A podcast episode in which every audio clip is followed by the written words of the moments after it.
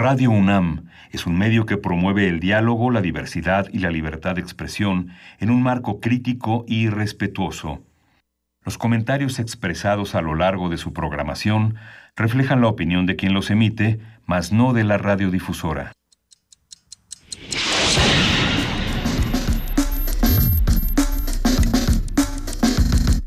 Primer movimiento. El mundo desde la universidad. Desde el Festival Internacional Cervantino 2017. Buenos días, hoy es jueves 12 de octubre, estamos en la ciudad de Guanajuato. Luisa Iglesias, buenos días. Muy buenos días, querido Miguel Ángel Quemain. ¿Cómo amaneciste Pues, con estas eh, campanas? Pues en Guanajuato, amanecí con el hashtag Cervantino 2017. De igual manera amanece nuestra jefa de información, Juana Inés de ESA. Buenos días, Juana Inés. Yo no tengo hashtag por ningún lado, pero me da muchísimo gusto ¿Cómo no? estar Hashtag jefa de información. Hashtag Jefa del Cervantino. cosmos. Estamos aquí en, en Guanajuato. Lo podrán comprobar dentro de unos minutos que suenen las campanas y que empiecen a sonar todos los relojes y todas las campanas que nos rodean. Ya estamos aquí. Estaremos eh, a partir de las 8 por TV UNAM también, que están aquí ya desde muy temprano. Así es, podrán vernos a través del canal 20, a través del canal 120 y como siempre desde, desde el 96.1 de FM y desde el 860 de AM. Tenemos un programa lleno de información distinta a la que solemos dar todos los días porque bueno, desde... Como no vamos a hablar del TLC que se está poniendo tan bonito. Está buena esa discusión. Con estos momento. amigos, ¿para qué queremos enemigos? Diría Justin lado, Trudeau. Y por el otro, este, Justin Trudeau y, y- y Donald Trump ya están platicando. Por otro lado, llegan los negociadores a Washington y eh, lo reciben diciendo, en realidad tampoco hace tanta falta. Entonces ya empieza a cundir el mensaje de, bueno, tampoco lo necesitamos tanto. Entonces, bueno, pues habrá que ver cómo, cómo trabajamos con... Ahora sin el Tratado de Libre Comercio parece ser, o bueno, lo seguiremos platicando. Ya estaremos en todo eso. Recuerden que estamos aquí en el Festival Internacional Cervantino en esta cuadragésima quinta edición y que vamos a tener una serie de participaciones que no solamente hablan de las manifestaciones artísticas, sino que también hacen una crítica a su sociedad de una manera muy importante.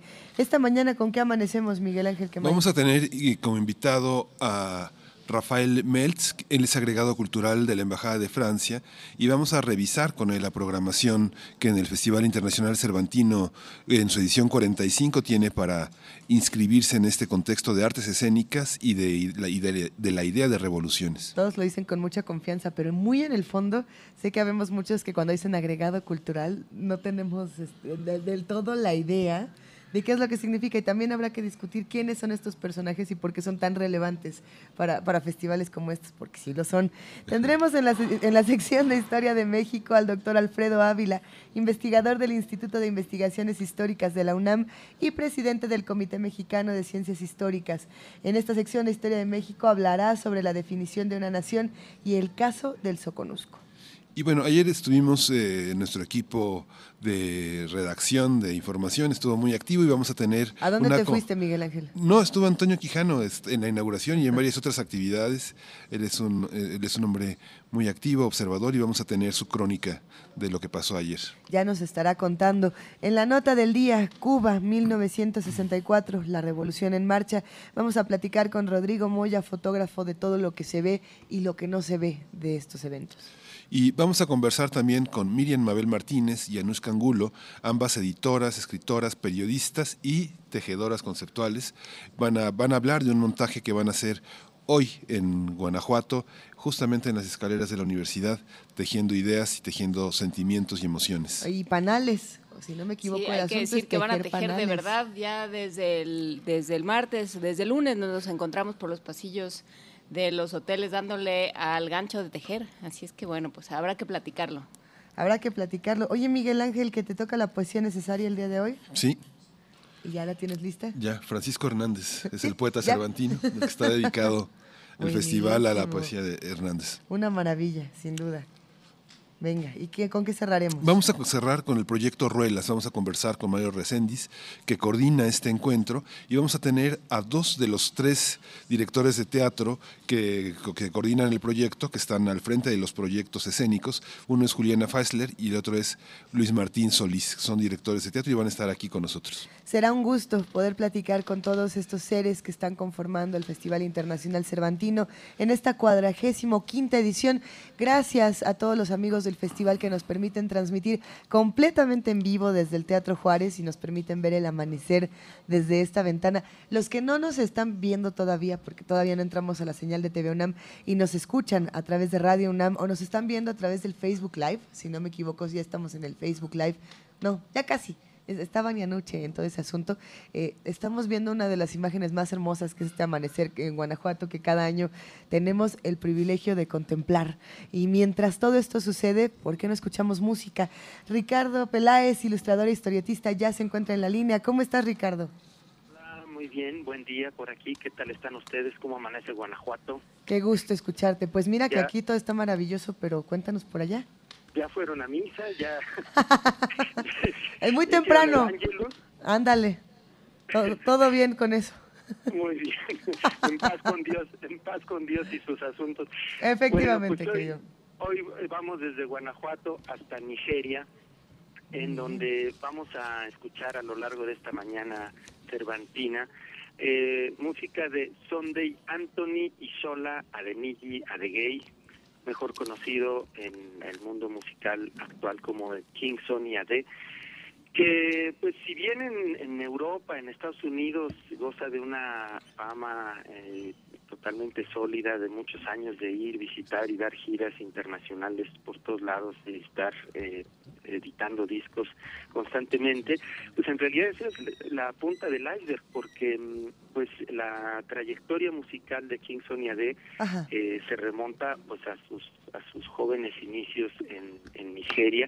Él empezó pues como todos los niños bien portados en la escuela, pero como todo la mayoría de los músicos, pues él le daba la música desde chavito y desde los 12 y hasta los 15 años ya tocaba en, en diversas bandas como percusionista.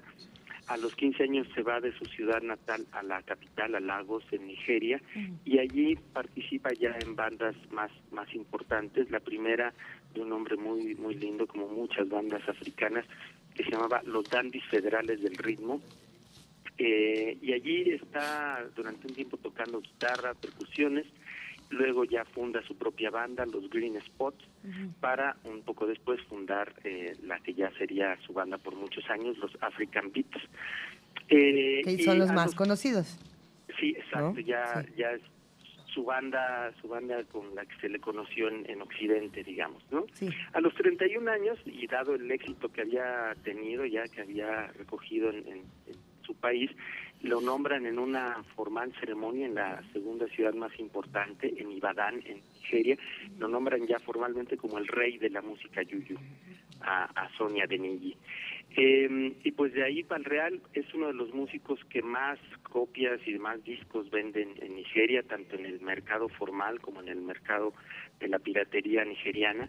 Y es que Nigeria, algo importante para, el, para entender el desarrollo de su, de su poderosa escena musical, que además eh, trasciende sus fronteras y se mete con toda la región en, el continente africano, es que tiene un mercado muy muy amplio, pues tiene un mercado de consumidores gigantesco, más tiene más o menos la misma población de México.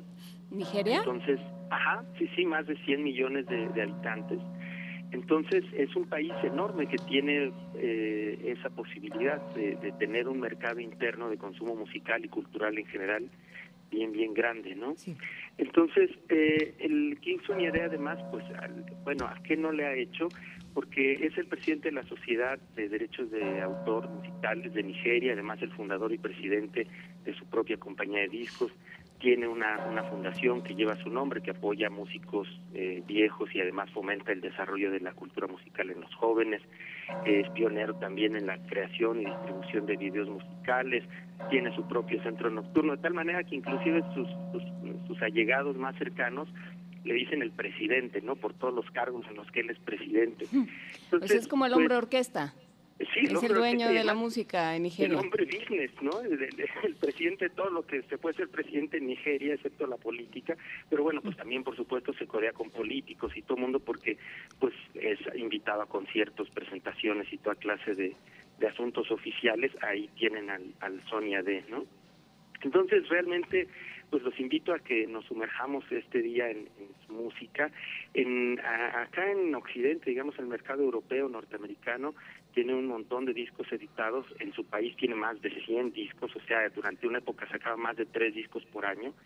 Eh, pero pues sobre todo esta música es bailable, ¿no? La música yuyu, que es el, el nombre que tiene el género musical, se escribe juju con J, con dos Jotas, pues se pronuncia yuyu, y es el género musical que él toca y que, que es el que por el que es realmente conocido, ¿no? Y se basa sobre todo en, en la tradición de la música yoruba, pero además de muchas músicas africanas, de la respuesta, de, la emisión de mensaje y de respuesta que hacen las percusiones mm. eh, y luego le responde la voz, ¿no? este, este patrón musical en el que los los tambores hacen una frase y las voces le responden, ¿no? Pero, pues, eh, eh, Sonia Day y sus bandas han incorporado muchísimos eh, instrumentos, sobre todo esta música se transforma a partir de la llegada de los instrumentos eléctricos por ahí de los años 50 y adquiere su forma contemporánea. Y en particular, King Sonia D ha sido uno de los responsables de que esta música vaya incorporando nuevas instrumentaciones, sintetizadores, guitarras hawaianas, en fin. Así que pues es bien, bien interesante este fenómeno musical. Nada que ver, por otro lado, con el funk de, de Fela Kuti, que es el otro gran músico oh, nigeriano conocido internacionalmente, ¿no? Ese, ese que nos gusta mucho y que hemos escuchado mucho aquí en Primer Movimiento. Exactamente, y que no hemos puesto, por cierto, en las curadurías del jueves, ya le ¿Cómo no? en algún momento. Eh, en, la, en la del jueves no, ustedes sí he escuchado que lo han puesto varias veces. ¿No fuiste tú mi, mi mentor de Fela Kuti? Ricardo Peláez. o lo estás engañando con otro de música africana. Sí, Peláez. No, bueno. Yo que tú. No, bueno, vamos a tener que seguir con este este pleito después. El tema es que las, las canciones de Fela duran veintitantos minutos, entonces uno alcanza a quedarse con un fragmentito mínimo, una probadita casi insípida de la música de Fela Kuti. Esa es la razón por la que no, no, no, algún día le dedicaremos más bien un maratón a Fela Kuti. Pero bueno, por lo pronto estemos con eh, que nos acompañe este este jueves Cervantino, eh, King Sonia D y sus African Beats, escuchando música yuyu. Vamos a empezar con Mótimo. Hay una pieza muy linda más adelante que, que, que se va a escuchar en donde hay una intervención en la armónica de Stevie Wonder. Las canciones de, de King Soñede no, no le piden mucho a, lo de Cela. Las presentaciones en vivo son verdaderamente maratónicas de más de cuatro horas y sus canciones muchas duran más de nueve, diez minutos. Pero vamos a quedarnos con unas piezas un poco más breves y vamos a empezar con, con la pieza Motimo. Así que a ver qué les, qué les parece. Eh, Ricardo Peláez. Nos encanta la idea. Con esto arrancamos entonces. Muy bien. Tengan buen día, sigan disfrutando la, bucólica y hermosa provincia mexicana. Y más al rato platicamos tú y yo de Fela Cuti, pero ya será fuera del aire. Me parece perfecto. Gran abrazo. Un gran abrazo, Ricardo. Cuídate mucho. Bye. Música.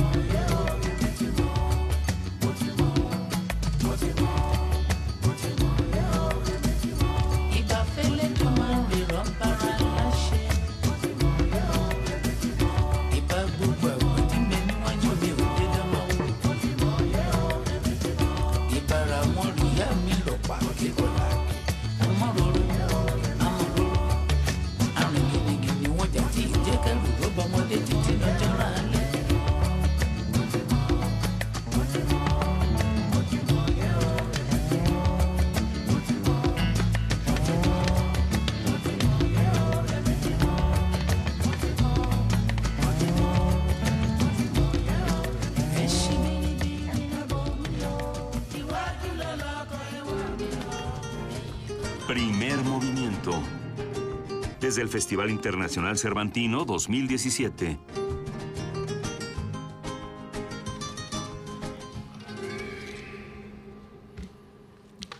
Francia es el país invitado de la edición número 45 del Festival Internacional Cervantino que contará con algunas de las personalidades e instituciones más importantes de la escena francesa, más de 300 invitados, 20 compañías y 30 espectáculos que van desde el Ballet de Marsella a la Orquesta de los Siglos de Música Barroca y Antigua. Habrá proyecciones de películas francesas y espectáculos presentados en el festival. Y no puedo, a ver, ¿cómo, cómo se pronuncia esta maravilla, Miguel Ángel? Aix-en-Provence. Aix-en-Provence, Aix-en-Provence de la Ópera de París.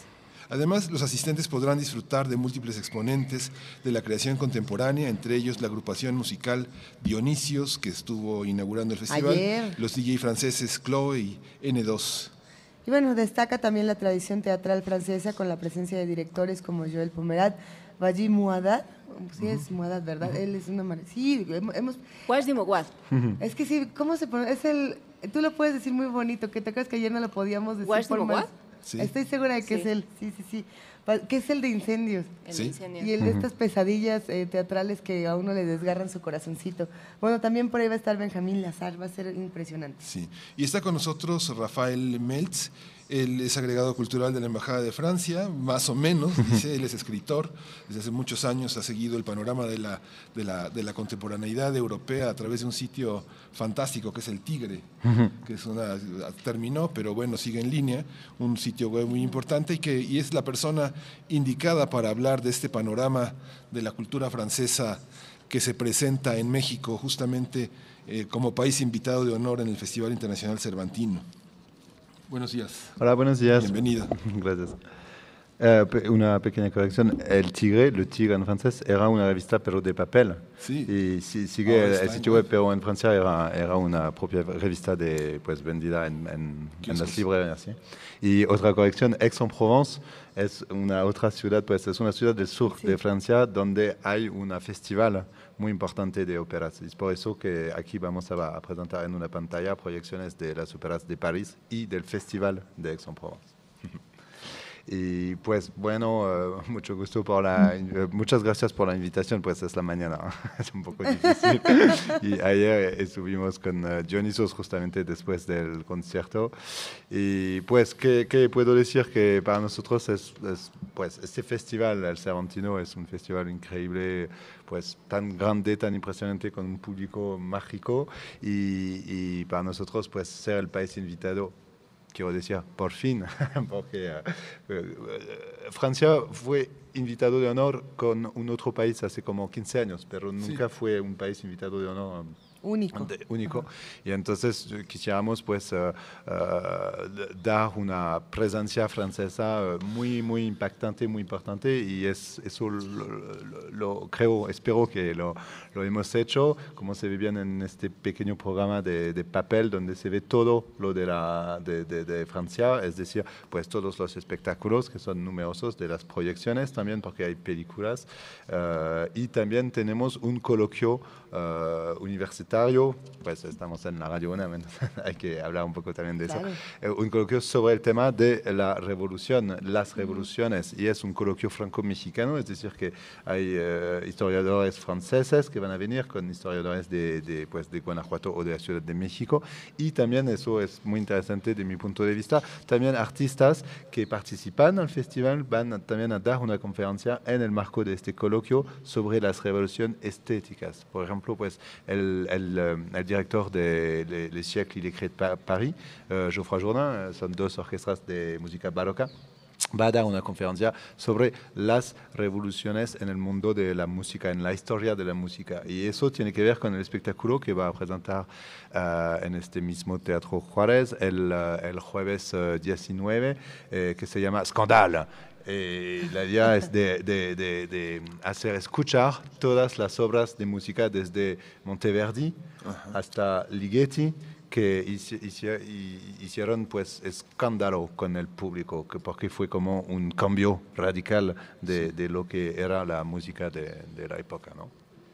¿Cómo te planteas al momento que te dicen, perfecto, tienes que eh, resumir la cultura francesa, aquello que es Francia en, en una semana, eh, con No, en diferentes tres semanas. espectáculos- en tres semanas, con diferentes espectáculos, tienes que contarnos qué es Francia. Exactamente. eh, eh, ¿Cómo eh, haces eso? Pues era lo- el ob- objetivo, lo, lo planteamos con eh, la dirección del festival, pues con eh, Jorge Volpi y, y luego eh, Marcela Díez. La idea era exactamente como bien lo dices, hacer conocer la cultura francesa de hoy. Es decir, que tal vez hay muchos mexicanos que, que tienen una visión, digamos, un poco histórica ¿no? de la cultura francesa, pues con Edith Piaf, con, no sé, con Charles Aznavour, pero tal vez no conocen bien la escena artística actual. Y por eso es muy interesante de elegir, pues, género por género, es decir, música clásica, música contemporánea, danza, teatro, rock, jazz, etc. Cada género vamos a presentar uno, dos, tres grupos emblemáticos de la nueva generación, de, lo que son ahora en Francia los grandes artistas. Y, eso da una, como una visión panorámica de la cultura francesa actual. ¿no? Y creo que es muy interesante, pues no sé si hay público que van a ver todo lo de Francia durante los 19 días, tal vez es un poco No, difícil. yo creo que se caen de- Sí. desmayados a la mitad, ¿no? Sí, pero eh, la idea es justamente que para uno que podría ver todo, sería realmente como ver un poco de lo mejor de todo lo que se hace en Francia. Y también saben que este Festival Cervantino no tenemos eh, el mismo modelo, digamos, en Francia, que en los festivales en Francia son más eh, dedicados a un tipo de arte. Por, por ejemplo, Avignon, Avignon es únicamente teatro, Aix-en-Provence únicamente óperas, tenemos, eh, no sé, eh, les francopholies únicamente para la, la canción, eh, canción francesa. Y aquí podemos justamente mezclar todos estos eh, tipos de arte en un, solo festival, en un solo lugar, pues diferentes eh, sedes, pero una sola ciudad. Y también, eso es muy importante decirlo, incluso saben que la UNAM es un, es un eh, socio muy importante para nosotros porque vamos a presentar seis de nuestros eh, espectáculos eh, en, la, en la UNAM, en el Centro Cultural, pues durante esas semanas también. ¿Qué es lo que va- se va a poder ver en la UNAM? Eh, eh, lo pensando mejor. que nos escuchen, por supuesto. No. Sí, de, de- sí, de música barroca. eh, el 17 hay el Poème Harmonique, que es uno de los grandes eh, pues, orquestas de música barroca en Francia, con un, con un programa sobre la, que se llama Au cours du monde, sobre la, la música francesa. Eh, y es el 17. Y el 24, eh, la obra magna que presentamos aquí, que es Israel en Egipto, ¿no? de, de Handel que, que es justamente es el siècle écrit Paris. Son 70 personas eh, en el escenario que, que van a presentar un eh, Israel en Egipto que tiene una magnitud increíble. Eso es las dos en la Netza. Eh, pues también tenemos eh, de jazz, el grupo que, que va a estar aquí el 28 en Guanajuato, el 28 el sábado en la Lóndiga y luego en la UNAM no me acuerdo de la sala, pero es en el Centro Cultural, es el Sur Natural Orchestra. Es una orquesta de jazz, eh, como un grupo que muy interesante porque son como 20, 20, pues, eh, músicos que no tiene eh, director, no hay líder. Es un grupo que se autogeja, no sé si no, que se autoadministra. Eh, y es muy interesante, es una manera de hacer jazz de improvisación con un cambio de líder a- durante el concierto. Eso es súper bueno. Tenemos de danza en la UNAM dos cosas, la, el, ballet, el ballet de Marsella, el ballet de Marseille, con este espectáculo que se llama Rocco. eh, que es una propuesta muy íntima, muy fuerte. Y también eh, una actividad que es muy nueva, que es una creación que, que hizo el Centro Nacional de la Danza, el Centro Nacional de la Danza en, en París, y es una propuesta que se llama Caravan. La idea es presentar durante tres días o tal vez dos días en la UNAM. Es tres días aquí en Guanajuato, dos días en la UNAM. Todo lo que hace este Centro Nacional de la Danza, es decir, talleres, workshops, eh, centro de documentación. Eh, hemos hecho la traducción de todas las eh, fi- fichas técnicas que ellos hacen para los bailarines. También hay conferencia con Mathilde Monnier, que es eh, ahora la, directora de- del Centro Nacional de la Danza. Hay un espectáculo que se llama Mouvement sur Mouvement, que es sobre la, historia de la danza. Y pues y eso me parece muy interesante porque justamente es, no es exactamente únicamente una propuesta de espectáculo, sino también de intercambio. Y creo que va a ser muy interesante, no solamente para los jóvenes que, que, hacen danza, pero para todo el público que tiene interés a bien conocer lo que es la danza, la danza contemporánea. La, cultura, eh, las manifestaciones artísticas francesas, muchas son conocidas eh, por ser eh, exquisitas, elegantes, majestuosas y para muchos impenetrables, por lo mismo, muy alejadas de lo que uno ve todos los días, por lo menos en, ciertas partes de nuestro país. Y eso a mí me parece interesante pensar que a lo mejor no somos tan diferentes. Mira, ya está, nos están sonando las campanas. ¿Dónde encontramos un punto de encuentro entre las manifestaciones artísticas francesas y las mexicanas, por ejemplo, eh, teniendo la oportunidad de hacer eso en el Festival Cervantino? Buena pregunta. Creo que pues tienes razón sobre la... Claramente hay una diferencia, digamos, tal vez de, de, manera de, de crear pero creo, pues yo como eh, yo fui uh, agregado cultural durante um, cuatro años aquí en México, entonces sí conozco bien la, la, lo que ocurre cuando artistas franceses vienen aquí en México, incluso pues en el Cervantino durante cuatro, cuatro años vi espectáculos franceses con público mexicano. Creo que, que sí se hace bien el encuentro entre, eh, entre un espectáculo francés y el público mexicano. Se hace de manera diferente que en Francia, eso es seguro, pero sí se hace.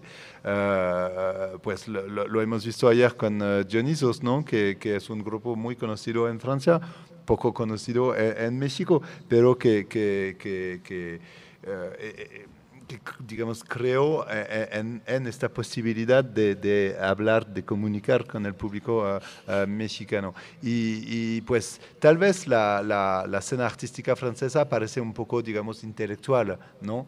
Pero también ¿Por hay qué una... las comillas?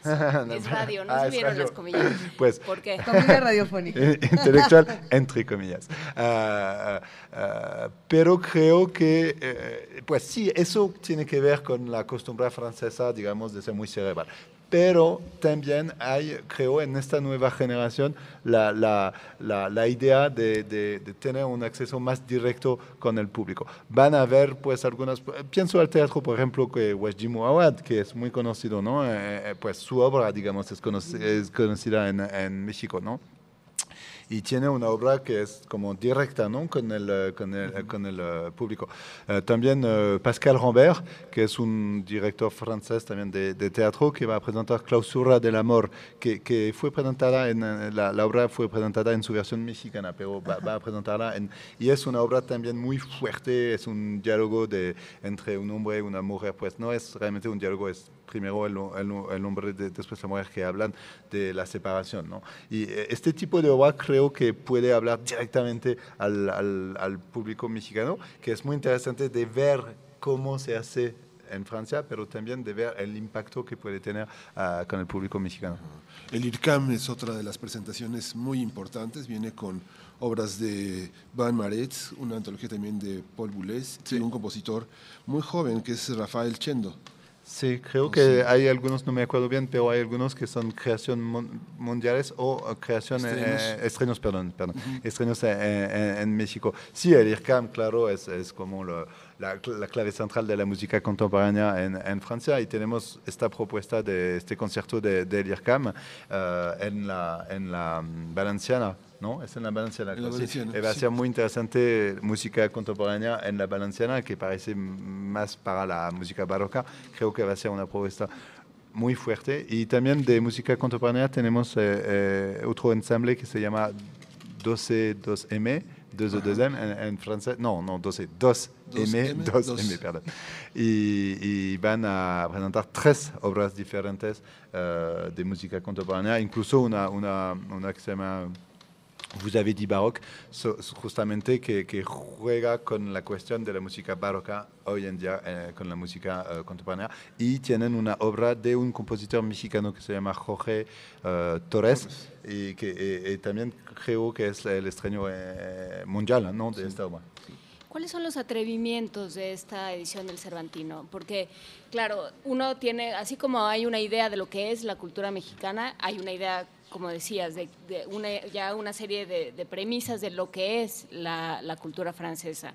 Es, es Racine, es Molière, es eh, una serie de, músicos, pero ¿a qué se atrevieron? Ayer hablábamos con Gabriela Morales, con eh, la directora, la programadora del festival, y decía, hablaba del hip hop y le costó, como que le costaba trabajo eh, hablar del hip hop y como que pedía disculpas y decía, bueno, es algo que nos interesa mucho, pero no sabemos, pero de pronto es difícil que entre en un festival como este.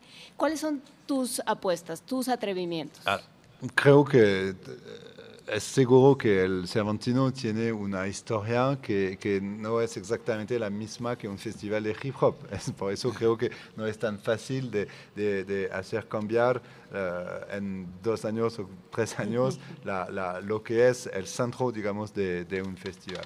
Y, pero pues nosotros en Francia tenemos una escena de hip hop, de rap, como se dice en Francia, uh, muy interesante, muy importante.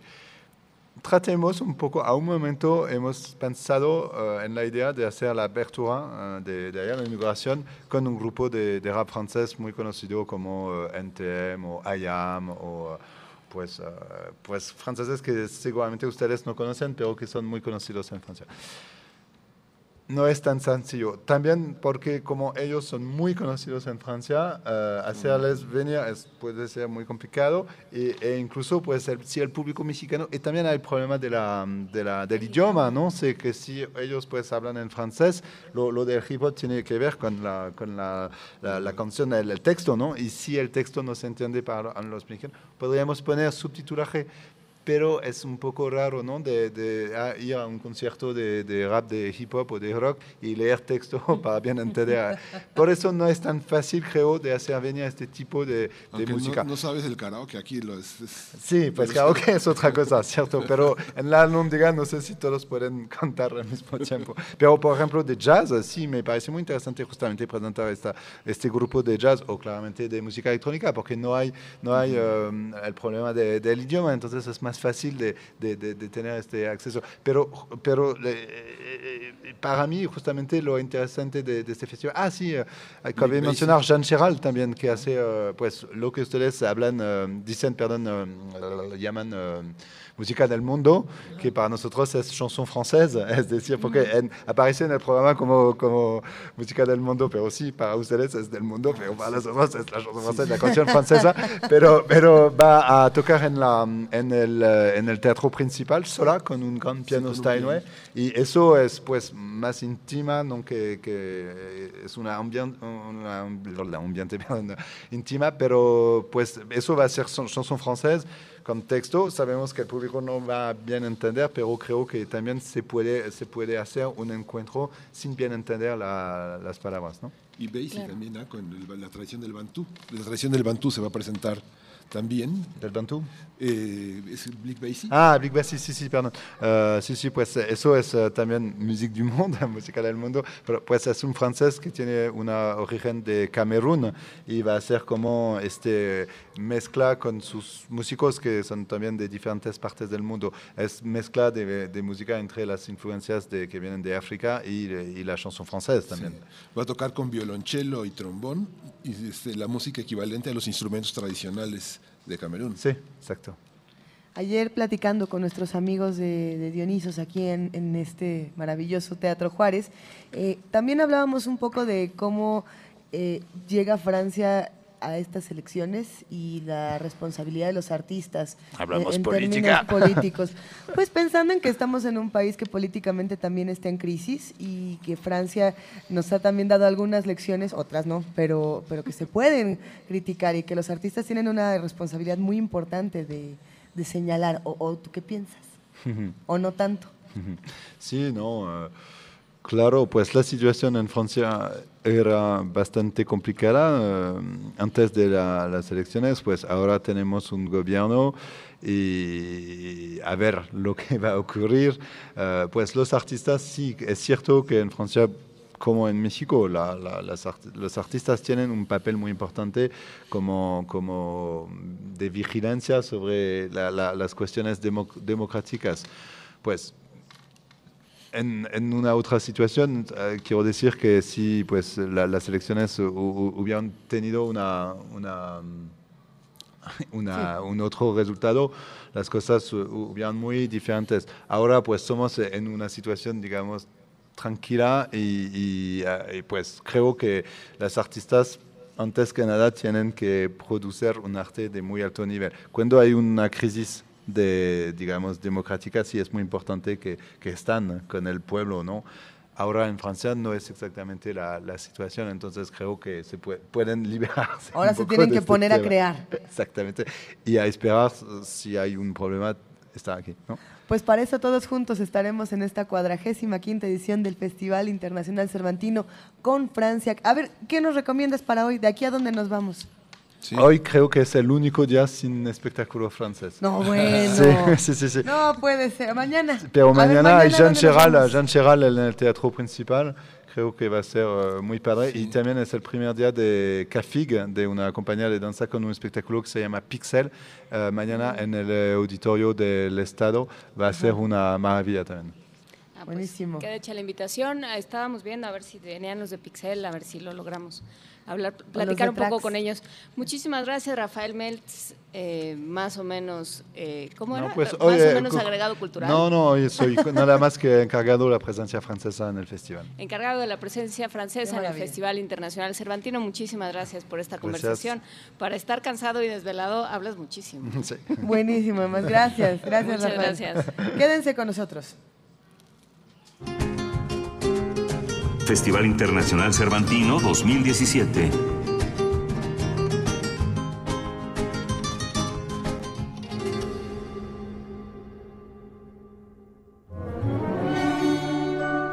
Historia de México.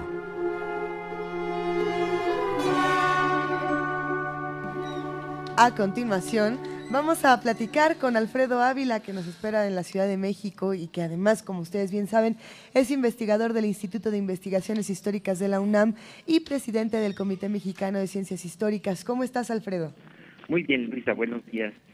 Qué gusto, qué gusto escucharte. Oye, cuéntanos un poco más, vamos a hablar de la definición de una nación.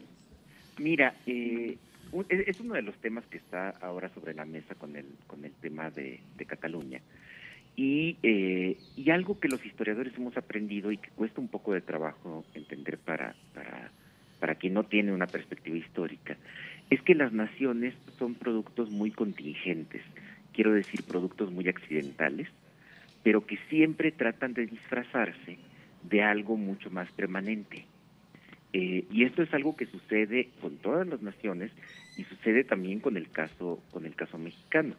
Hace, hace algún tiempo estaba recordando, eh, bueno, salió un libro de la Secretaría de Relaciones Exteriores sobre eh, un diplomático mexicano, eh, Matías Romero, sin duda el diplomático más importante de México en el siglo XIX, en el porfiriato, y estaba recordando cómo Matías Romero, además de, de, político, además de diplomático, tenía fincas cafetaleras en la región de Soconusco. Y estas fincas cafetaleras llegaban prácticamente a la frontera con Chiapas. Y según algunos documentos, en, en ciertos momentos estas fincas sobrepasaban la, la frontera de, Chiapas con Guatemala. Eh, de manera que se estaba ya eh, metiendo a territorio a territorio guatemalteco. Y esto dio pie a una discusión muy interesante acerca de cuáles eran los límites de la nación de la nación guatemalteca de la nación mexicana eh, para los guatemaltecos y eh, aquel territorio era claramente suyo, pero no solamente el territorio que estaba invadiendo don Matías ahí con sus fincas, sino también el territorio del Soconusco. Y hay que recordar que durante mucho tiempo el Soconusco había formado efectivamente parte de, de Guatemala, hasta que en 1842 Antonio López de Santana, aprovechando las guerras civiles en Centroamérica, pues mandó tropas e hizo que se apropiara México de aquel de aquel territorio. Claramente se trata de una, de una medida de fuerza y, eh, y que finalmente se consiguió porque había del otro lado, del lado guatemalteco, una serie de conflictos que impidieron hacerle frente a la invasión mexicana. Eh, pero la discusión que hubo un poco más tarde eh, respecto a, cuál era el límite de la nación guatemalteca y cuál era el límite de la nación mexicana, es interesante porque muestra muchas, muestra muchas cosas. Lo primero, y esto se ve en los documentos regionales, en los documentos de, de Soconusco, eh, del lado chapaneco, y de San Marcos, del lado guatemalteco. La gente que vivía a los dos lados de la frontera era básicamente la misma. Es decir, había campesinos la mayoría de estos campesinos indígenas, la mayoría de estos campesinos indígenas eran mayas, además, y por supuesto cruzaban esa frontera imaginaria o esa frontera política todos los días, tal como sigue sucediendo hoy día con la frontera entre México y, Guatemala, que, que, como, como todos saben es muy, es muy porosa. Pero en aquella época lo era todavía más, eh, sobre todo porque tenemos registros de algunas familias que estaban integradas por personas que vivían de ambos lados de la frontera. Es decir, es gente que tiene una identidad y que sin embargo están partidos por una línea política que está establecida en las capitales de los dos, de los dos países. El otro elemento muy importante es cómo se va construyendo una ficción histórica que todos terminan aceptando, por lo menos en, en México y en Guatemala, acerca de por qué esos territorios deben formar parte de una nación y no de otra. Eh, cuando la situación se puso muy, muy fea ya entre, entre los dos países, a punto incluso de estallar una guerra, y allí Matías Romero eh, insistía, le insistía a Porfirio Díaz, que había que llevar las tropas mexicanas y extender Chiapas hasta el Petén. Es decir, para Matías Romero el Petén debía ser, debía ser chiapaneco. Y eh, cuando se puso muy fea la situación, como les decía, intervino el gobierno de Estados Unidos. El, el, gobierno guatemalteco le pidió a Estados Unidos que fungiera como mediador entre los dos países. Estados Unidos aceptó y el encargado, el secretario de Estado, James Blaine, fue el encargado de dirimir esta, esta disputa. Y cuando recibió los documentos de los mexicanos, esto fue muy, muy interesante, eh, eran documentos enormes, expedientes enormes, que contaban toda la historia de la región. En lugar de mandar simplemente un documento diciendo, bueno, nuestros intereses y, nuestra posición es esta, los mexicanos mandaban toda la historia de la región en, expedientes que tenían 600 o 700 fojas. Esos expedientes todavía están aquí en, en el archivo de la Secretaría de Relaciones Exteriores de México. Y los enviaban una y otra y otra vez. Yo recuerdo haber consultado allí en estos documentos la correspondencia de Blaine en la que le pedía a los mexicanos, por favor, ya no me manden todo eso, no quiero saber historia de México. Eh, lo que no es lo mío, déjenme en paz. Exacto, lo que me interesa es que me digan hasta dónde son sus, sus ambiciones y confrontarlas con las ambiciones de los guatemaltecos. Pero para los mexicanos era muy importante esto, cómo inventar una historia y de hecho lo, lo hicieron, había un historiador eh, chapaneco, Manuel Larrainzar, que justo al mismo tiempo en que Santana mandaba tropas para apropiarse del Soconusco, él estaba publicando una historia del Soconusco y de cómo, según él, los mexicas, los aztecas, ya habían llegado a esa zona desde antes de la conquista de los españoles. ¿El bonito numerito de ya era nuestro desde entonces? Exacto. ¿Nosotros lo, vimos primero? Por lo tanto, ya es mexicano. Entonces, eh, eh, bueno, vuelvo otra vez al, punto de partida. Las naciones se construyen de manera, de manera contingente, es decir, son tropas que avanzan, son mediaciones internacionales, son intereses políticos e incluso económicos, como el que tenía Matías Romero. Uh Olvidé decir que del otro lado, del lado guatemalteco, el presidente de Guatemala, Justo Rufino Barrios, también tenía haciendas cafetaleras en esa misma zona. Pues claro, el conflicto entre Barrios y, Romero era un conflicto entre particulares, pero que, dada, la posición que tienen, también se vuelve un conflicto entre, entre repúblicas independientes. Y eh, así es como se van conformando los límites de las, de las naciones, pero las naciones se disfrazan, las naciones siempre buscan encontrar una legitimidad histórica, porque finalmente eso de decir, ah, es que la nación mexicana llega hasta tal lugar porque alguien se agandalló ese territorio, pues como que no es muy, no es muy sólido argumento y tampoco suena muy patriótico. En cambio, en cambio si pensamos que hay una larga historia de 500 años, de mil años, de posesión de un territorio que por lo tanto ya, ya hay una cierta mexicanidad, pues eso parece que da más legitimidad.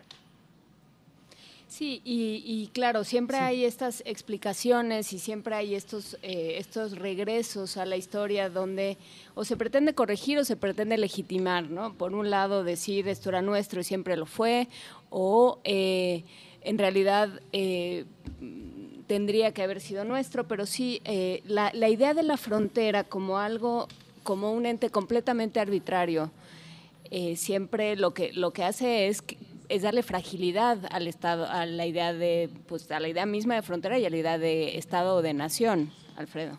Claro, y, es algo que no, que no nos acaba de que no nos acaba de gustar.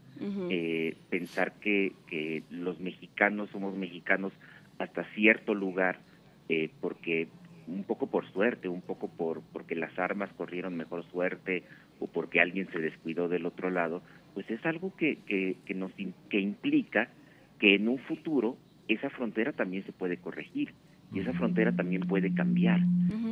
Los mexicanos hemos vivido de manera más dramática, por supuesto, con Estados Unidos, con territorios como la Mesilla o el Samizal. Hay que recordar este cambio de ruta en, en, el río que sirve de frontera entre los dos países y que también implica una serie de, de, problemas, de problemas diplomáticos y de definir hasta dónde llega México y hasta dónde llegan los mexicanos. Pero, pero el caso del sureste a mí me interesa mucho porque es una frontera a la que le ponemos poca atención los mexicanos y es una frontera en la que los mexicanos históricamente hemos jugado con Guatemala y con Centroamérica el papel que Estados Unidos ha jugado con nosotros. Es decir, eh, eh, los mexicanos han sido muy agresivos en esa región, eh, entraron a un territorio que claramente no era mexicano, y que eh, avanzaron hasta allá y que todavía tenían intenciones de seguir avanzando, de seguir avanzando más. Eh, a veces pensamos en la guerra con Estados Unidos y nos fijamos en los argumentos que tenían algunos políticos norteamericanos para tratar de quedarse con, con la mayor parte de México que fuera posible. Bueno, también del lado mexicano hubo argumentos para avanzar y tratar de quedarse con territorios que hoy son guatemaltecos, como el Petén, en, en, plena selva en el norte de, de, Guatemala. y, esto explica también un poco el, el cierto, eh, la cierta tirria que se le tiene a los mexicanos de aquel lado de la frontera. Justamente esa tensión, Alfredo, que en 1842 se firma el tratado para eh, quedarnos con el Soconusco, ese maltrato a, a, Guatemala y posteriormente el Tratado de Guadalupe Hidalgo, cediendo los bajo el gobierno de Santana cediendo los territorios, ¿no? Los, territorios, los territorios del norte y que, los mexicanos claramente vemos el caso de Estados Unidos como una agresión, sí. pero vemos el caso de Soconusco como algo natural porque los mexicas ya habían llegado hasta allá. Hay un capítulo interesante después de la conformación de la frontera con Guatemala que se hace a partir de 1882 y justamente por la intervención de Matías Romero, que es la creación de este tren eh, transpanamericano, se llama, 1901-1907, que hizo Díaz como un intento de, de llegar hacia el corazón mismo de Centroamérica? Bueno, pero, pero que en realidad es un proyecto que el propio Matías Romero inició, eh, eh, junto con los intereses, junto con los intereses cafetaleros de, ah. Matías Romero, pues estaba la intención de construir un ferrocarril para poder sacar eh, el producto, para poder sacar estas materias primas y llevarlas con más facilidad, ya sea a los puertos, en ese momento el puerto más importante para Chiapas era Puerto México, Coatzacoalcos, eh, y eh, tiene la intención de construir un ferrocarril. Y uno de los aliados de Matías Romero es precisamente un político estadounidense, Ulysses Grant, que era expresidente de, de Estados Unidos y que tenían toda la intención de construir un ferrocarril entre de México a las fincas cafetaleras de Matías Romero y que tuviera una ramal en el istmo de Tehuantepec para que uniera Salina Cruz con eh, Coatzacoalcos. Mm. Y esto, eh, eh, este proyecto se empezó a construir, tuvieron las concesiones, pero eh, finalmente por unos problemas bursátiles en la Bolsa de Valores de Nueva York, y parece que haya involucrado un fraude por parte de uno de los hijos de, de Ulysses Grant, la compañía se quedó sin fondos y nunca se pudo, nunca se pudo hacer, sino ya hasta empezado el siglo XX, cuando el gobierno mexicano traza otra vez la, la línea y traza la línea para eh, eh, dos cosas. Primero, poder fijar la presencia del gobierno federal mexicano en la frontera del, del sureste, es decir, también hay una intención política, política y geoestratégica, tenemos que defender esa zona y al mismo tiempo hay una intención claramente comercial, el ferrocarril eh, del, del istmo de Tehuantepec, tener allí el, el istmo y que hay que decirlo, incluso cuando el canal de Panamá ya se había construido, la mayor parte del comercio pasaba por el istmo de, Tehuantepec gracias a este, a este ferrocarril. Y, eh, y esto da, da pie otra vez a, a, una reflexión, cómo los intereses geoestratégicos de un Estado nacional independiente, en este caso México, siempre están mezclados con intereses económicos, económicos del país, pero también con intereses económicos de las personas. No, y aquí, aquí lo que retratas eh, de pasada, y creo que con eso podríamos eh, cerrar, Alfredo, son los intereses económicos de un país y de, una, de unos particulares que en realidad tampoco son tan particulares, son unos particulares muy particulares porque son eh, parte importante del gobierno, tanto mexicano como, como estadounidense. O sea, esa otra parte que ya se quedaría como parte del anecdotario y parte de la respuesta de, pero ¿cómo llegamos hasta aquí? Bueno, pues así más o menos, ¿no? Exacto, cómo se mezcla lo público y lo privado. Hay, una carta muy interesante de Cervantes en 1590 que le dirige Felipe II, donde él se propone como parte de su jubilación dirigir, eh, gobernar el Soconusco cosa que le fue rechazada y en el archivo ahí está esa, esa referencia interesante, como una, una copia de carta de Cervantes. Eh, es que, es que es una zona, además, eh, para México estratégicamente muy, muy importante, sobre todo pensando en Tehuantepec. los políticos mexicanos pusieron sus ojos en Soconusco, no tanto por lo que, no tanto por lo que Soconusco podía aportar en términos económicos, aunque, aunque también, también eso era importante, sino para, en términos geopolíticos, para proteger Tehuantepec. Y hay que recordar que desde Hernán Cortés eh, hay esta intención de construir primero un canal o un paso o algo que finalmente se concretó ya en el porfiriato tardío con el con el ferrocarril. Pero pero el tema que ustedes señalan, el tema que Juana Inés señala de cómo se van mezclando estos intereses privados y públicos y que tiene que ver con la corrupción o con lo que entendemos como como corrupción y que sí me parece que, es un tema que muy probablemente la semana siguiente podemos, podemos tratar con ustedes. Pues estaría muy bien eh, que le diéramos una vuelta, porque sí, eh, creo que es muy, es muy injusto de pronto pensar que esto nace eh, ayer o, o, con el PRI, digamos. Tenemos una larguísima tradición de, de em, intereses públicos y privados que se mezclan y, y no y no parece que se nos vaya a quitar, digamos. Y entonces yo creo que vale la pena, y, eh, en ese sentido tu labor es fundamental, Alfredo, y la de todos los historiadores, hacer un, poco de, literalmente un poco de historia, ¿no? Decir, bueno, esto viene de aquí y a esto estamos acostumbrados y ese ha sido el modelo de negocios desde, desde que nos constituimos casi como nación independiente. Entonces, pues es difícil que ahora, que ahora cambiemos, no es imposible, pero sí no, no viene de ayer, pues. Pues bueno, pues, eh, eh, eh, lo, lo dejamos entonces para la semana siguiente, chicos. Oigan, y disfruten muchísimo de Guanajuato. Pues en esas estamos. Perfecto.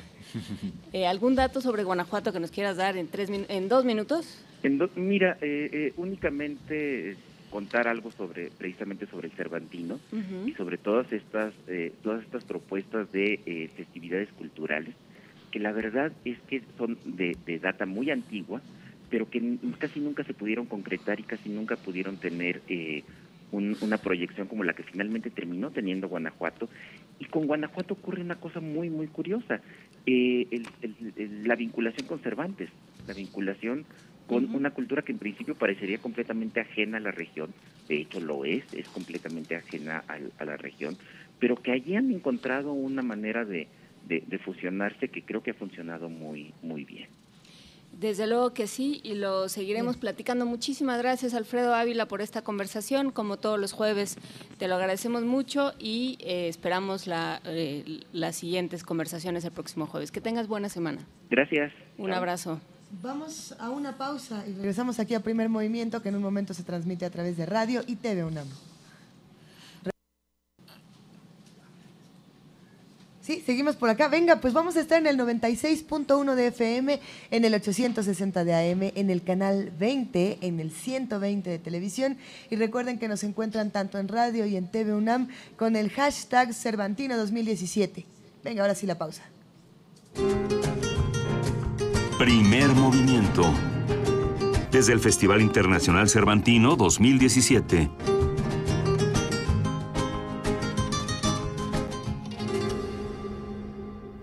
There be sound. Am I hearing voices within the voice? La voz. Gabinete de Curiosidades. Conoce los descubrimientos sonoros que Luisa Iglesias y Frida Rebontulet atesoran en las frecuencias radiales. Experimentación sonora, música poco convencional, materiales históricos y diversos audios que forman vasos comunicantes. Todos los domingos a las 2.30 de la tarde por el 96.1 de FM Radio UNAM. Experiencia sonora.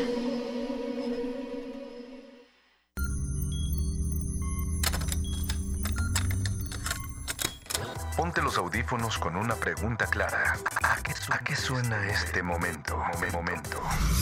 Si pudieras musicalizar a cualquier persona, cualquier evento, cualquier circunstancia, tienes música para ir de un lugar a otro. ¿Cómo crees que sonaría? Ley listo. Complacencias musicales de personajes poco complacientes. Lunes, 22 horas. Por el 96.1 de FM, Radio UNAM. Soy Rita, California. Soy Shivan, soy de Nueva York. Soy George, Arizona. Soy Kathy, Florida. Hoy tenemos para ti un mensaje turquesa. Resiste México. Porque los derechos humanos y los derechos de las minorías están bajo amenaza. Y no se trata solo de México. Son amenazas contra el mundo entero. Por eso estamos con ustedes. Especialmente nosotros. Una inmensa mayoría del pueblo de los Estados Unidos. Resiste México. Somos turquesa. Somos Nueva Alianza. ¿Quién dijo miedo? La Universidad Nacional Autónoma de México informa. La Facultad de Medicina ofrece asistencia psiquiátrica y psicológica a todas las personas que presenten problemas emocionales a consecuencia del sismo. Las personas que deseen una valoración, favor de presentarse a partir del sábado 23 de septiembre en el Departamento de Psiquiatría y Salud Mental, ubicado en el circuito exterior de Ciudad Universitaria. El horario de atención es de 10 de la mañana a 6 de la tarde. Informes a los teléfonos 5623 2291 y 5623 2127. Universidad Nacional Autónoma de México. La Universidad de la Nación.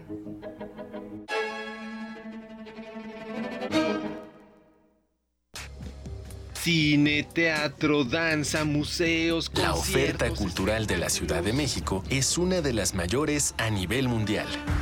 ¿Te gustaría planear un fin de semana inolvidable? Escaparate 961. La UNAM y la Ciudad de México en un solo lugar. Sintonízanos todos los viernes a las 3 y cuarto de la tarde. Y aprovecha todo lo que esta gran ciudad tiene para ofrecerte. Escaparate 961. Por el 96.1 de FM. Radio UNAM. Experiencia sonora.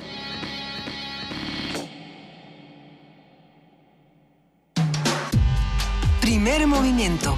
Podcast y transmisión en directo en www.radio.unam.mx.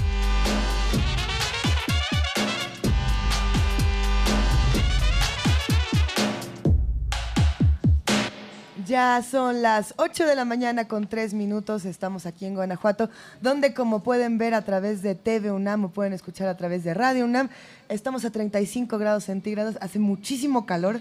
No, no, no soportamos tanto calor, así que nos hemos quitado una a una todas nuestras prendas y nos encontramos en un exquisito traje de baño. ¿A poco no, Miguel? No. Exactamente. No, tenemos muchísimo frío. Muy, muy, buenos días a todos los que nos están escuchando desde la cuadragésima quinta edición del Festival Internacional Cervantino. De entrada queremos agradecer profundamente a nuestros amigos de TV4 que se vinieron con camarógrafos, con cámaras para echarnos la mano para toda esta transmisión y son guerreros épicos, no tienen nada de frío, andan, son los únicos que andan sí. Sin sudadera, nosotros todos los demás estamos eh, tapaditos. pero vale todo, todo la pena o vale todo el placer cuando uno puede asomarse por la ventana del Teatro Juárez y ver eh, las cúpulas, los amaneceres, escuchar a las personas que se acercan al teatro y que nos miran a través del balcón y a lo mejor nos saludan o a lo mejor no, no, creo que ni nos vieron. No importa si no nos saludan, con que nos escuchen. Eh, tenemos muchísimo que platicar esta mañana. Vamos a tener un programa todavía lleno de actividades de lo que ocurre en el Cervantino y de crónicas. Eh, nos da tanto gusto poder estar aquí acompañados de Antonio Quijano. ¿Cómo estás, Toño? Le abrimos el micro Toño Quijano, que si no me equivoco, ¿sí está abierto? Hola. Eso. Sí, muy bien aquí en Guanajuato. Toño, tú que te, te, la sabes de todas, todas en crónicas, reportajes, noticias, información, ¿qué te ha tocado ver por acá? Cuéntanos. Bueno, pues ayer nos fuimos a la inauguración donde en el acto protocolario pues se mandó el mensaje de que con este festival pues México está en pie, se entregaron las presas cervantinas en, sí, ya ahí dio inicio oficialmente el Festival Internacional Cervantino. Posteriormente nos trasladamos a la Facultad de Arquitectura de la Universidad de Guanajuato, eh, que es sede del Foro Revolución Cultural y Transformaciones Urbanas, el cual es resultado de una serie de seis talleres realizados desde 2015 entre estudiantes y profesores de esta casa de estudios y sus pares de la Escuela Nacional Superior de Arquitectura y de Paisaje de Burdeos, Francia, que tienen el objetivo de mejorar el espacio urbano. Eh, ahí habló Carlos Goltier, profesor de la Escuela Nacional Superior de Arquitectura. Quien estuvo ayer aquí en la, en la cabina. Efectivamente, y quien dijo que se trata de experiencias en las que se privilegia el cambio de paradigmas a través de la participación colectiva. Vamos a escucharlo. Venga. Yo creo que en este momento donde aparecen en el mundo ¿no? Eh, actitudes de repliegue, de, surgimiento de nacionalismos, en el sentido que ya no queremos que aparezcan, este tipo de, de, actividad, de actividad entre, entre estudiantes, entre jóvenes, que pueden compartir, intercambiar ideas ante desafíos que conciernen a todos, desafíos planetarios como el, desarrollo sostenible o eh, también la toma en cuenta de, culturas y de patrimonio. Bueno, el trabajo sobre estos temas que son los que eh, fueron parte de los talleres que desarrollamos es algo fundamental para justamente poder tener una actitud que pueda eh, ser como un, yo diría, pueda dar un aporte diferente hasta ante esa actitud de repliegue que constatamos. Sí, bueno, en ese mismo espacio entrevistamos al doctor Francisco Javier González Compián, quien es director de la División de Arquitectura, Arte y Diseño de la Universidad de Guanajuato, quien consideró importante el trabajo conjunto entre México y Francia y puso como ejemplo la más reciente colaboración. Escuchemos. La más reciente colaboración que fue realizada en febrero de este año fue en el barrio de San Juan de Dios de la ciudad de León, Guanajuato. El barrio de San Juan de Dios forma parte de una serie de zonas detectadas ya en la ciudad en las cuales hay una preocupación, por un lado, de mantener la identidad de barrio como tal, ¿no? Este, y también de colaborar a que se vuelvan a recuperar estos espacios públicos, que se vuelva a fomentar la seguridad y el buen ambiente en ellos y por supuesto de todos modos hacerlos viables dentro del contexto urbano en el que ya están insertos. ¿no? Entonces estuvieron colaborando de una manera muy intensa ahí varios días, terminaron los proyectos, luego fueron unos encerrones, los pobres no dormían, ni los de Bordón ni los de aquí y al final de todo esto se entregó al Instituto Municipal de Planeación el proyecto ya ejecutivo para la, para la intervención del espacio. Sí, bueno, como parte de este foro, ayer fue inaugurada en el patio de ingenierías de la Universidad de Guanajuato la exposición que muestra los trabajos realizados en León, Guanajuato y Burdeos, eh, en los talleres desde 2015 hasta este año. Y también van a presentarse los libros, si no me equivoco, va a haber una un libro con toda la memoria de lo que se hizo en Burdeos y en México. Sí, efectivamente, este foro continuará sus actividades hasta el sábado 14 de octubre en la Facultad de Arquitectura de la Universidad de Guanajuato. Excelente, excelentes actividades, querido Toño. Y ayer justamente hablábamos con Carlos Gottlieb fuera del aire sobre cómo se había reconstruido Berlín eh, desde 1945 y cómo se había reconstruido México desde 1985 y cuáles eran los desafíos hoy. Y él decía escuchar, escuchar a la gente y resignificar los espacios. Ya tenemos una lista de edificios que se van a derrumbar. ¿Cómo vamos a resignificarlos? ¿Qué va a haber en esos huecos? a quiénes vamos a extrañar y a quiénes vamos a desear. ¿Y cómo se les va a dar eh, hogar a una serie de personas que se quedaron sin él? Esa es otra. ¿Y, y cómo, y, y cómo los ¿Cómo resuelves que la gente salga de sus barrios? Esa será otra discusión que tendremos que tener en la Ciudad de México y, por supuesto, en las otras áreas del país. Pienso en Juchitán, donde, por cierto, eh, Toño, tú nos mandabas hace un momento una nota sobre un temblor de 5.1. Sí, ayer se registró un sismo de, 5, de magnitud 5.1 en Pinotepa, en Oaxaca eh, eh, según las redes, eh, usuarios de redes reportaron que en la Ciudad de México se sintió levemente. las autoridades de Oaxaca no reportan daños hasta ahorita, pero bueno, van muchas réplicas, diariamente está temblando, réplicas de entre 4 puntos y cacho, y ayer sí fue una un poco más fuerte de 5.1. Por eso es importante que estas discusiones no se queden solamente en Oaxaca, en Puebla o en la Ciudad de México, sino que se discutan en todos los espacios, como en este. Eh, ¿Qué vas a hacer hoy? ¿A dónde te vas a ir, querido Toño? ¿A dónde me eh, llevas? Aún no reviso la agenda. Hoy hay más actividades este, muy importantes. Hoy, hoy, Vámonos al teatro, hoy que no nos agarre el viento. hoy Francia, bueno, hoy se inaugura la Casa de Francia aquí en Guanajuato. Eh, y va a estar la embajadora en el acto y el gobernador. Y es un espacio simbólico muy importante porque esa casa se creó en 1800 y en 1803 llegó Humboldt. Ahí justamente es una de las minas, uno de los dueños más ricos de la mina de la Valenciana, en que la mineralogía y, la, y, la, y, la, y, las, y todo el trazo de mapas que hizo Humboldt incluyó a Celaya y a pequeños poblados que pasaron a la historia europea como parte de, ese, de esa aventura. Sí, esa es la casa del conde Rull. ¿no? Ajá, del conde Rull y, y valenciana. La casa de Francia. Y es una mirada de los extranjeros sobre México. ¿no? Pues excelente, querido Antonio Quijano, te abrazamos mucho aquí y, y, fuera del aire también. Y en un rato más nos vamos a recorrer todas las aventuras que podamos aquí en el Festival Internacional Cervantino. Así es. Mil gracias. gracias. Oigan, pues vámonos con música sí. para entrar en calorcito. Vamos a ponernos a bailar aquí en los balcones del Teatro Juárez. No sé, no, seguro que sí nos dejan. Sí, vamos a oír de Kingston y Ade, Ace, que es el disco, que es la canción, la primera canción con la que entra el disco Aura de 1984.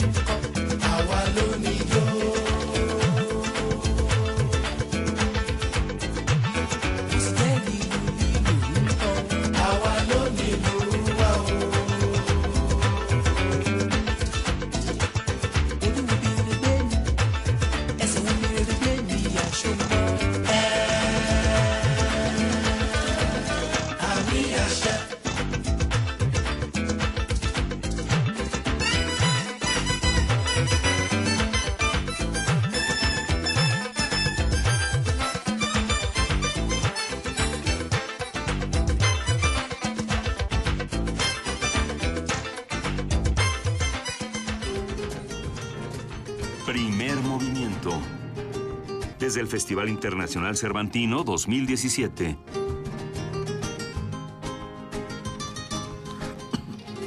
Estamos aquí en la cuadragésima quinta edición del Festival Internacional Cervantino, transmitiendo en vivo desde el Teatro Juárez, listos para una Ya como en conversación. congelado, ¿no? Más o menos. A quien haya perdido una colonia de pingüinos puede venir aquí al Teatro Juárez, al Salón Tocador, y aquí lo tenemos, aquí los tenemos a todos conviviendo con nosotros. Pero hay, hay imágenes que creo que nos quitan el frío y además nos, nos remueven y nos ponen la Sí. sangre hirviendo. Es el caso de muchas de las cosas que se están presentando en este festival, de muchas de las exposiciones que, que como bien lo platicábamos desde el día de ayer, tratan el otro lado del Cervantino, que es el tema de las revoluciones, de las muchas revoluciones y de este, este regreso al origen, por así decirlo, o de este cierre de ciclos que se tiene que discutir y rediscutir. El día de hoy vamos a tener una presentación especial, querido Miguel Ángel. Sí, vamos a va, va- a presentarse una hora después del primer movimiento, la exposición de la que hablamos ayer sobre revoluciones de Mónica Mayer en la Universidad de Guanajuato. Y vamos a tener también una exposición muy importante, Cuba 1964, que es la revolución en marcha, los ojos de Rodrigo Moya, que de 1950 a 1967 realizó un trabajo en Latinoamérica fundamental y que se podrá ver en esta muestra que va a estar a partir de hoy a las 12 del día hasta el final del festival y que bueno, la obra de Rodrigo Moya tenemos que verla de una manera permanente y recordar desde esa perspectiva el, el- el- origen de esta contemporaneidad a partir de la segunda mitad del siglo XX. Por supuesto, hay que decirlo, este proyecto fue realizado por el Festival Internacional Cervantino en colaboración con el Instituto Nacional de Antropología e Historia, el Centro Cultural Regional Iste Guanajuato y el Archivo Rodrigo Moya, por supuesto. Su objetivo principal fue crear un archivo de imágenes para ofrecer una lectura posterior de lo acontecido. Esto es, esto es algo que se tiene que seguir discutiendo. Qué bueno que tenemos la imagen para hacerlo. Sí, y la exposición va a estar en la sala Manuel Doblado del Museo Regional Alhóndiga de Granaditas hasta el 15 de enero de 2018. Y bueno, la entrada es libre, no hay, no hay pretexto. Y está Rodrigo Moya con nosotros. Maestro, qué gusto. Buenos días. Muy Gracias. buenos días, maestro. Eh, ¿cómo, ¿Cómo entrar al tema de las revoluciones desde la imagen? Eh, ¿qué, qué es lo que primero nos presenta la imagen y, y cómo se tiene que discutir, sobre todo en una exposición tan importante como esta? Bueno, lo primero es eh, la identidad del fotógrafo con lo que con lo que está tratando. En el caso mío, frente a Cuba, pues eran los 60, toda la juventud, yo era joven, entonces servíamos con la revolución cubana y la seguíamos día a día. Entonces la emoción de sumergirse en ella, en el mes y pico que estuve ahí, con Ríos y con Froilán Manjarres, un gran periodista joven que murió muy tempranamente, con la idea de hacer un libro sobre la revolución cubana que se llamaría Cuba por tres. que era un caricaturista, Eduardo del Río, Ríos, Froilán Manjarres, con textos breves, graciosos, vivaces y fotografías mías. El libro se frustró y no se hizo, pero quedaron las fotografías y de ahí quizá Ríos sacó Cuba para principiantes, antes de que cambiara un poquito su idea sobre Cuba, pero de ahí surgió el libro. Y claro, sumergirse en ese mundo tete a tete, ¿no? Era una emoción tremenda a los veintitantos años, ¿no? ¿Qué fue lo que se cumplió eh, como, como fotógrafo? ¿qué, ¿Qué se cumplió en ese, en ese trabajo? ¿Qué, qué sentías, Rodrigo Moya? Bueno, pues era, era como haber realizado un ideal, una utopía, ¿no? En ese entonces la juventud eh, pensante, digamos, o cargados a la izquierda, desde luego, éramos militantes los tres, hay que decirlo, éramos militantes del PC, ¿no? en la misma célula. Entonces, pues era una ilusión tremenda ver avanzar la revolución, ver a sus dirigentes, ver sobre todo un pueblo con un entusiasmo unánime, era una Cuba unánime, no estaba tan fracturada como ahora. Y debo decir que yo sigo con la revolución codo con codo, pero sí he ido y claro, ya hay gente eh, que recibe dinero de, del norte y entonces vive de otra manera, entonces te encuentras una clase social en medio de, de las privaciones de los cubanos que viven como reyes y esto ya es un elemento de distorsión dentro de la revolución pero fue un impacto muy fuerte.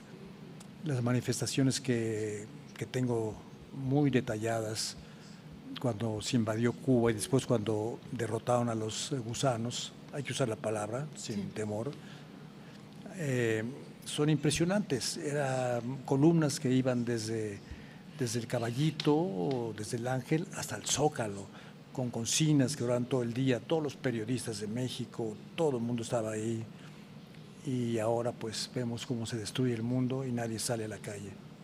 A ver, pero por eso también es importante la imagen.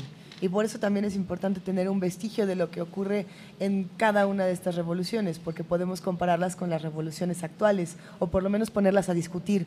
Eh, ¿Cómo discutiría, por ejemplo, la revolución cubana con lo que estamos viviendo en un 2017? ¿Qué, qué, le, qué le, exige el, el, los, los, años 60 que le exigen a los 2017, por ejemplo? Sí, muy buena Un poquito pregunta. más de acción, un poco más de conciencia. ¿Qué, ¿Qué están exigiendo? Sí. Bueno, yo noté en todos los discursos de ayer, que pues eran los discursos eh, políticos eh, clásicos, un poco retóricos, que se hablaba de las revoluciones y nadie mencionó la revolución cubana. La revolución cubana es la que más efecto ha tenido sobre Latinoamérica, sobre el tercer mundo. Nosotros los latinoamericanos seguimos siguiendo la revolución cubana, pero la gente joven, hay dos generaciones que no saben lo que pasó, ni les interesa, ni lo conocen. ¿Por qué no? ¿Porque, no se los enseñan o porque no les importa de origen? Porque está el enemigo principal de las revoluciones, realmente revoluciones, que es eh, Norteamérica. Entonces, pues toda la prensa y la televisión están controladas y no hablan de Cuba. En Cuba hay mucho descontento, efectivamente, de algunos sectores. Tienen, como ningún país en el mundo, 70 años o 60 y tantos años de un bloqueo económico que es efectivo. No reciben préstamos de ninguna banca internacional y, sin embargo, han levantado una estructura, digamos, por ejemplo, educativa única, única, de las más avanzadas del mundo. Eh, en deporte sabemos quiénes son. Eh, tienen muchas cosas que nadie ha alcanzado en América Latina, pero no se habla de ella.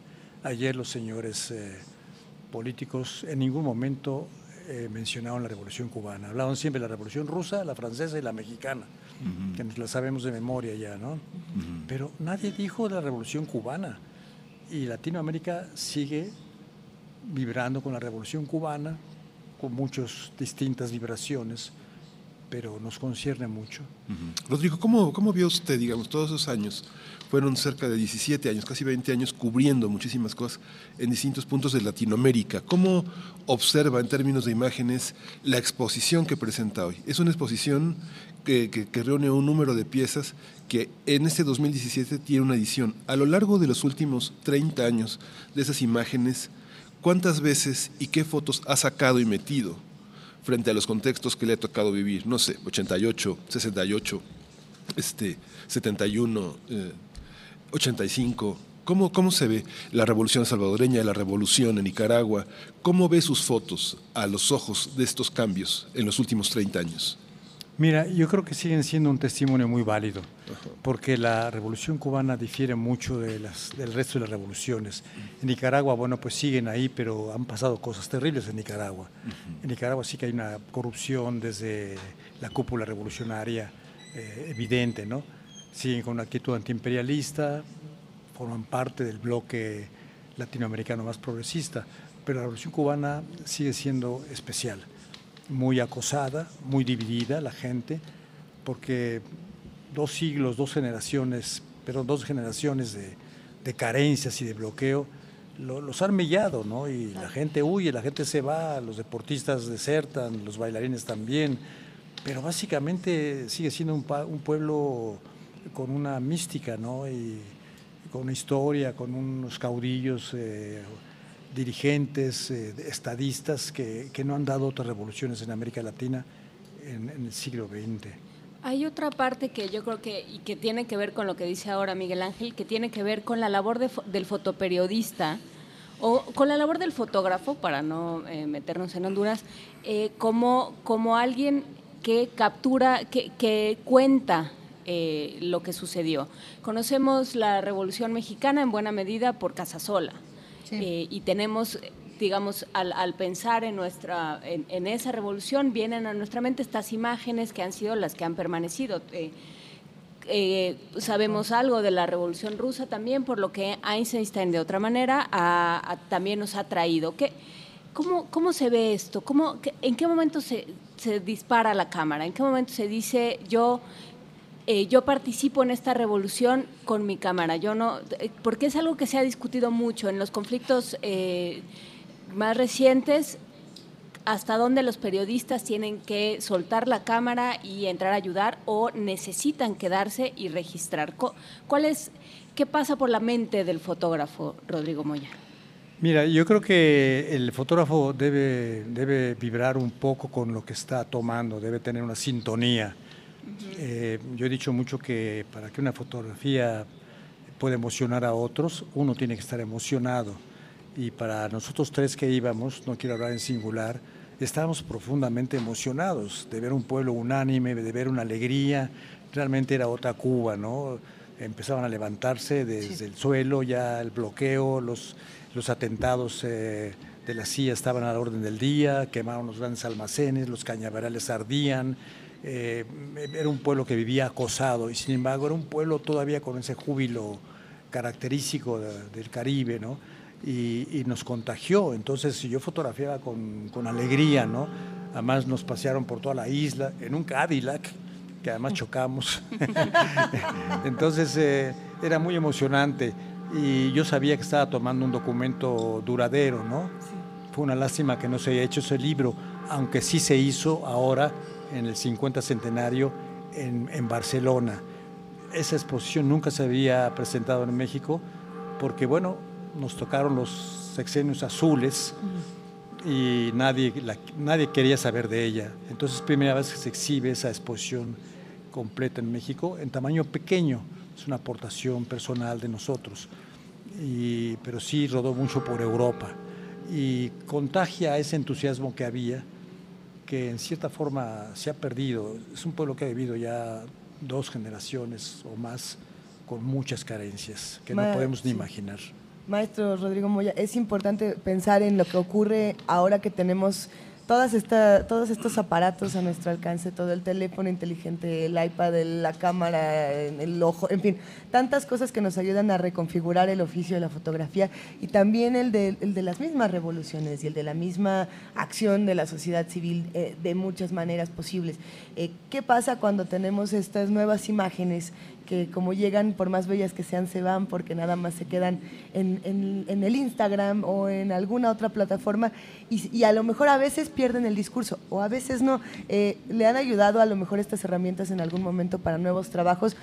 ¿O es mucho más importante pensar en la imagen impresa y en el trabajo de la exposición y del libro para, para conservar esto- estos discursos tan importantes, todas estas revoluciones? Sí, eh, buena pregunta. Bueno, yo creo como fotógrafo que, que fui de, de prensa y documentalista, Sí. esencialmente, que la consagración del fotógrafo y de su obra es, eh, yo no hablo de obra, hablo de trabajo. Me choca la palabra obra cuando hablan de trabajo, fotografía. sí. sí, Entonces, eh, es el libro, el libro, porque el libro perdura y se ve y es una síntesis bien planeada de un cierto trabajo, ya sea eh, de toda la vida o de un hecho particular, ¿no? Y, y el, el resto, pues sí, se va desvirtuando, se va deslavando, ¿no? Eh, la fotografía de prensa es muy transitoria, pasa un día, emociona y desaparece y nadie la conserva, excepto algunos fanáticos, ¿no? Eh, y el libro persiste, ¿no? La exposición también, pues la verdad yo abandoné mi archivo 35 años y nunca creí en las exposiciones, porque la gente entra, ve y se le olvida, ¿no?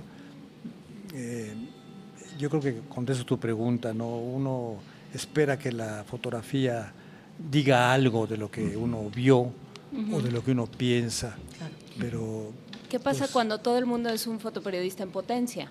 ¿Qué pasa cuando, Claro, por ejemplo, sí. pensando en, en los sismos de los días pasados, eh, fue posible, hay mucho que se puede reconstruir, valga el término, de lo que sucedió por lo que en ese momento se registró. ¿no? En ese momento alguien sacó un aparato, un dispositivo móvil y empezó a registrar. Eh, ¿Cómo ha cambiado la idea del fotoperiodismo? O, digamos, pensando en, en el ciudadano como fotoperiodista, como alguien que registra. Pues bueno, es una cosa muy valiosa, ¿no? Y también es muy relativa. Por otra parte, el- esta indigestión, esta avalancha de imágenes de todo tipo tomada por toda clase de gentes, eh, es muy distinta a la fotografía que toma un profesional con un encuadre especial, con una idea especial, pero eh, todo termina en cómo es la prensa, qué es lo que, lo que va a decir, lo que va a publicar. Pero finalmente van quedando los documentos, se van sedimentando las buenas fotografías que nos van a dar una idea de lo que pasó ahora, por ejemplo, en ese temblor, ¿no? Están las fotografías, no sé, de, de Marco Antonio Cruz, de, eh, de Fabricio León, de buenos fotógrafos que tomaron el 85. Eh, Esas fotos le dirán a la historia qué fue aquel temblor y no las fotos de los telefonitos y todo eso, ¿no? Eso le encanta a los chamacos y, y se usan ¿Eso porque ahí decir están, que ¿no? ya no nos vamos a tomar un selfie ahorita que termine la entrevista? Sí, pero no, No, va a pasar la sí, posteridad. pero no va a pasar a la historia. Por Rodrigo, principio me niego. Rodrigo, Rodrigo, ¿cuál es, eh, ¿le hace justicia a la prensa mexicana? ¿Le hace justicia a la prensa mexicana a la fotografía? ¿Hay suficiente espacio? ¿Hay memoria en la prensa mexicana de sus fotógrafos? Ah, Yo creo que la, la prensa en México siempre ha tenido un, un nivel de censura con distintas variantes, ¿no? Y la foto, pues es la foto que, se requiere para los intereses de las empresas y del Estado, ¿no? Yo pienso que la jornada es un verdadero oasis eh, de libertad, de- con todas las limitaciones que tiene, ¿no? Pero los grandes periódicos, pues, eh, no usan la foto, ahora usan más ilustración de computadora, más jueguitos de Photoshop y de todos esos programas maravillosos que a mí me asombran, pero, pero me parece también que han desplazado Pero que no el- la reemplazan, no reemplazan la el discurso reemplazan, fotográfico. Sí, la- con una caricatura, un- no hablo de la caricatura maravillosa que, que hacen nuestros grandes caricaturistas, nuestros grandes moneros, pero todas esas ilustraciones ingeniosas que ilustran un artículo de primera, pues no te dicen nada, ni sirven para nada, ¿no? Na- nadie las conservará. Y la foto es un objeto que se conserva, debe ser un objeto perenne, ¿no? Un objeto desde el álbum familiar que nos cuenta nuestras raíces hasta la historia que tú puedes ver mediante fotografías hechas con una idea, no al paso. ¿no? ¿Alguna fotografía ya para, para cerrar esta conversación, Rodrigo Moya? Al, ¿Cuáles de todas estas fotografías que están expuestas eh, y que no se han visto casi sobre la Revolución Cubana, alguna que te emocione particularmente? ¿Nos puedes contar una foto que te, que te emocione? Eh, ¿Cuándo la tomaste? El, Sí. el sujeto, lo que fuera. Bueno, mira, eh, de lo que tomé en, en su conjunto, dije que mi archivo estuvo abandonado muchos años y yo me Ujú. propuse nunca vender una foto del Che, porque no, no podía, ¿no?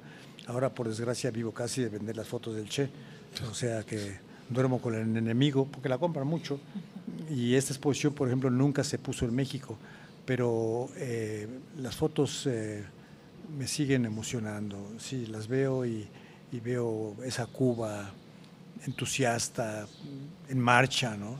Y ahora a tropezones, teniendo que hacer concesiones políticas a nivel mundial, me- sumergida en la estrategia planetaria, ¿no? Entonces, eh, yo creo que las fotos siguen aportando y que la mejor forma de tenerlas es en papel.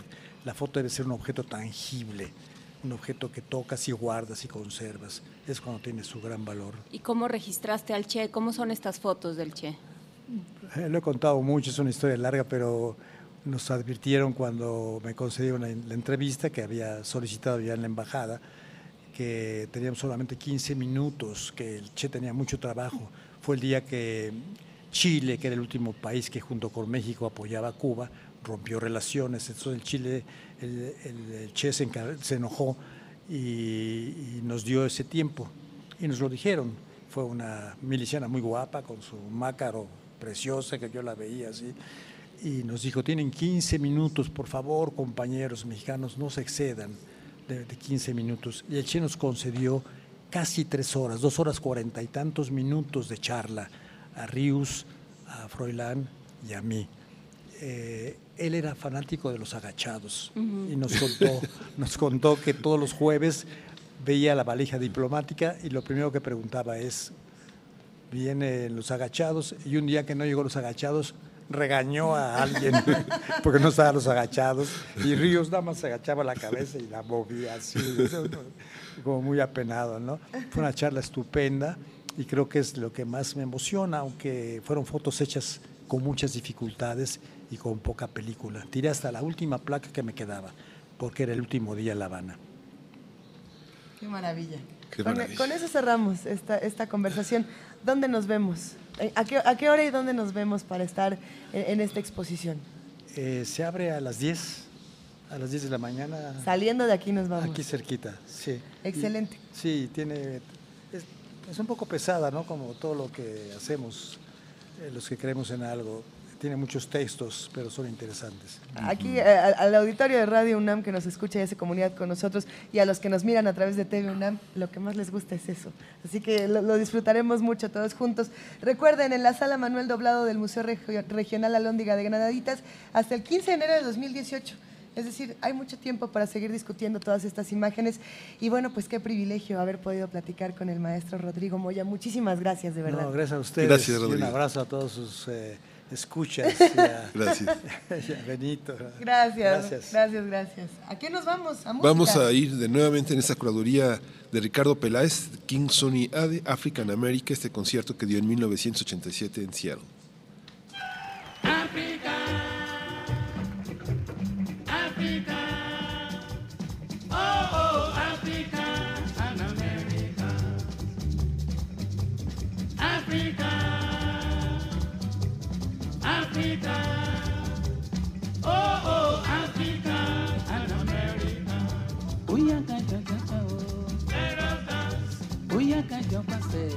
Tap your feet. Oya ká mú. Get up. Oya ká jọ pàṣẹ. Tap your feet. Ká mú.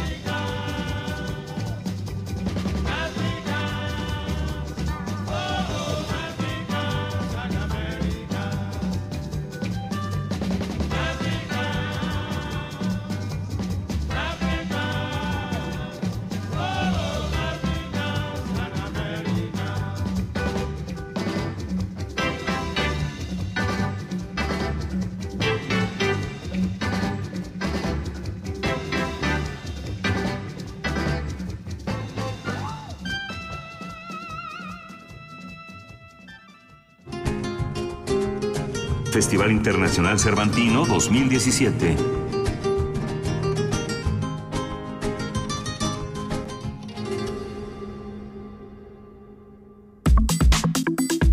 Nota del día. El mensaje está en el tejido, es el título de un libro que se compone de cuatro ensayos que tratan sobre sociología, historia, arte diseño y ciencia. Sus autoras, Aniuska Angulo y Miriam Mabel Martínez, también incluyen en el texto seis entrevistas que ilustran con casos concretos los temas abordados. Este libro demuestra la complejidad del tejido, su historia, su tradición y sus aportaciones a la cultura. Además, reivindica el hecho de que tejer no es un acto femenino anticuado, sino más bien un medio, un soporte, un mensaje y uno de los oficios más bellos que puede existir, pero eso lo discutimos ahorita. Sí, y hoy se va a presentar a las 5 de la tarde en el Centro Cultural y Deportivo del Iste de la ciudad de Guanajuato este, este libro, El mensaje está en el tejido. Y para enriquecer esta conversación nos acompaña nada más y nada menos que Miriam Mabel Martínez, eh, que se ha encargado de todo este trabajo de, de- de tejer y de tejer nuevas historias. Miriam, bienvenida, ¿cómo estás? Ah, Buenas, eh, buenos días, muchas gracias por la invitación. Y bueno, soy una de las tantas portavoces del tejido. Qué maravilla. Porque el tejido es como, no sé, o sea, es, es como una, es como un virus y entonces al que te pega ya no te suelta y hay muchísimos en todo el mundo. Y en este acto de colectividad de tejer nos acompaña también Alejandro Murillo, que es tejedor del grupo Lana Desastre. Alejandro, bienvenido. ¿cómo Muchas estás? gracias, bien, bien. Muy, muy contento de estar aquí. A ver. Soy fan del programa, fui profe de Vania. ¡Ay! Eres al- alberquita. A tus órdenes, Sí, sí. no sabía. Ok, bueno. A tus órdenes. Se emociona. por Además también Alex es uno de nuestros entrevistados. en Es el libro. del libro. Así es, cuéntanos un poco de este libro, del oficio de tejer, eh, como, como justamente construir y, y hacer eh, comunidades y colectividad. Y pues de todo este asunto del mensaje está del tejido, ¿quién se arranca? Miriam. Bueno, mira, pues para mí, el te- yo escribo. Entonces, para mí el tejido es una forma de escritura. Y tejo desde los siete años y más o menos, digamos, empecé a escribir y a leer y a tejer a la misma edad. Son las cosas que más he hecho en mi vida. Y bueno, viene en el libro que, que ahondamos mucho, es sobre, los primeros libros son tejidos, eh, la raíz latina de texto es, tej- es textere, Textere. ¿no? Textere. O sea, entonces digamos tex- tejido y texto, su historia es paralela y no nada más en el sentido de, de lo que significan, decimos tejer palabras del tejido social, el tejido biológico, siempre usamos el tejido como una palabra que nos es tan familiar y sin embargo nunca pensamos en el tejido ese que le vemos a nuestras mamás o a las mujeres, que también lo vemos en hombres, pero sobre todo en las mujeres, no pensamos la importancia que tienen y lo damos como por hecho, ¿no? Entonces nuestra idea era como hablar de el tejido y que la gente pudiera conocer, y no conocer, sino reconocer y volver a, digamos, a ponerse en contacto con esta idea de tejido de escritura, de soporte, de vínculo, de red, ¿no? ¿Qué, qué vínculos has encontrado, Alejandro, en este acto de tejer? Todos. Este, eh, cuando, cuando conocí a mis amigas de Lana Desastre, eh, descubrí que habemos muchos hombres tejedores de closet y también muchas mujeres, ¿no? Y este, de inmediato, en cuanto empecé a ir a los picnics de Lana Desastre y en cuanto empezamos a, bueno, cuando este, me hicieron parte como de sus proyectos, pues descubrimos que hay muchos, muchos tejedores, ¿no? Que, que brotan así como en el metro, en el transporte público. Es como cuando eh, eh, tienes un tema de investigación y de repente todo ese tema de investigación está en todos lados, ¿no? O sea, lo ves en las ventanas, en los centros comerciales, en las plazas, resulta que todo el mundo hacía lo mismo que tú, etcétera.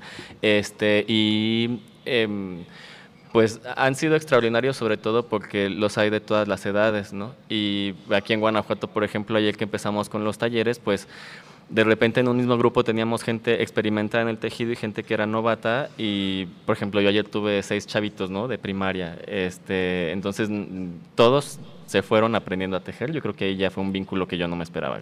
Creo que sí han sido todos extraordinarios y en todos lados están. ¿Qué da el tejido que no dan otras actividades, Miriam? A mí me da muchas cosas, satisfacción, me da felicidad, me da, como dice Anuska, inteligencia, porque una de las bases del, des- eh, del tejido es que te ayuda a hacer sinapsis, entonces sí te hace más inteligente. Yo Yo durante muchos años trabajé en una editorial y mis juntas editoriales llevaban mi tejido. y al principio todos me veían con cara de que se salga la señora, ¿no?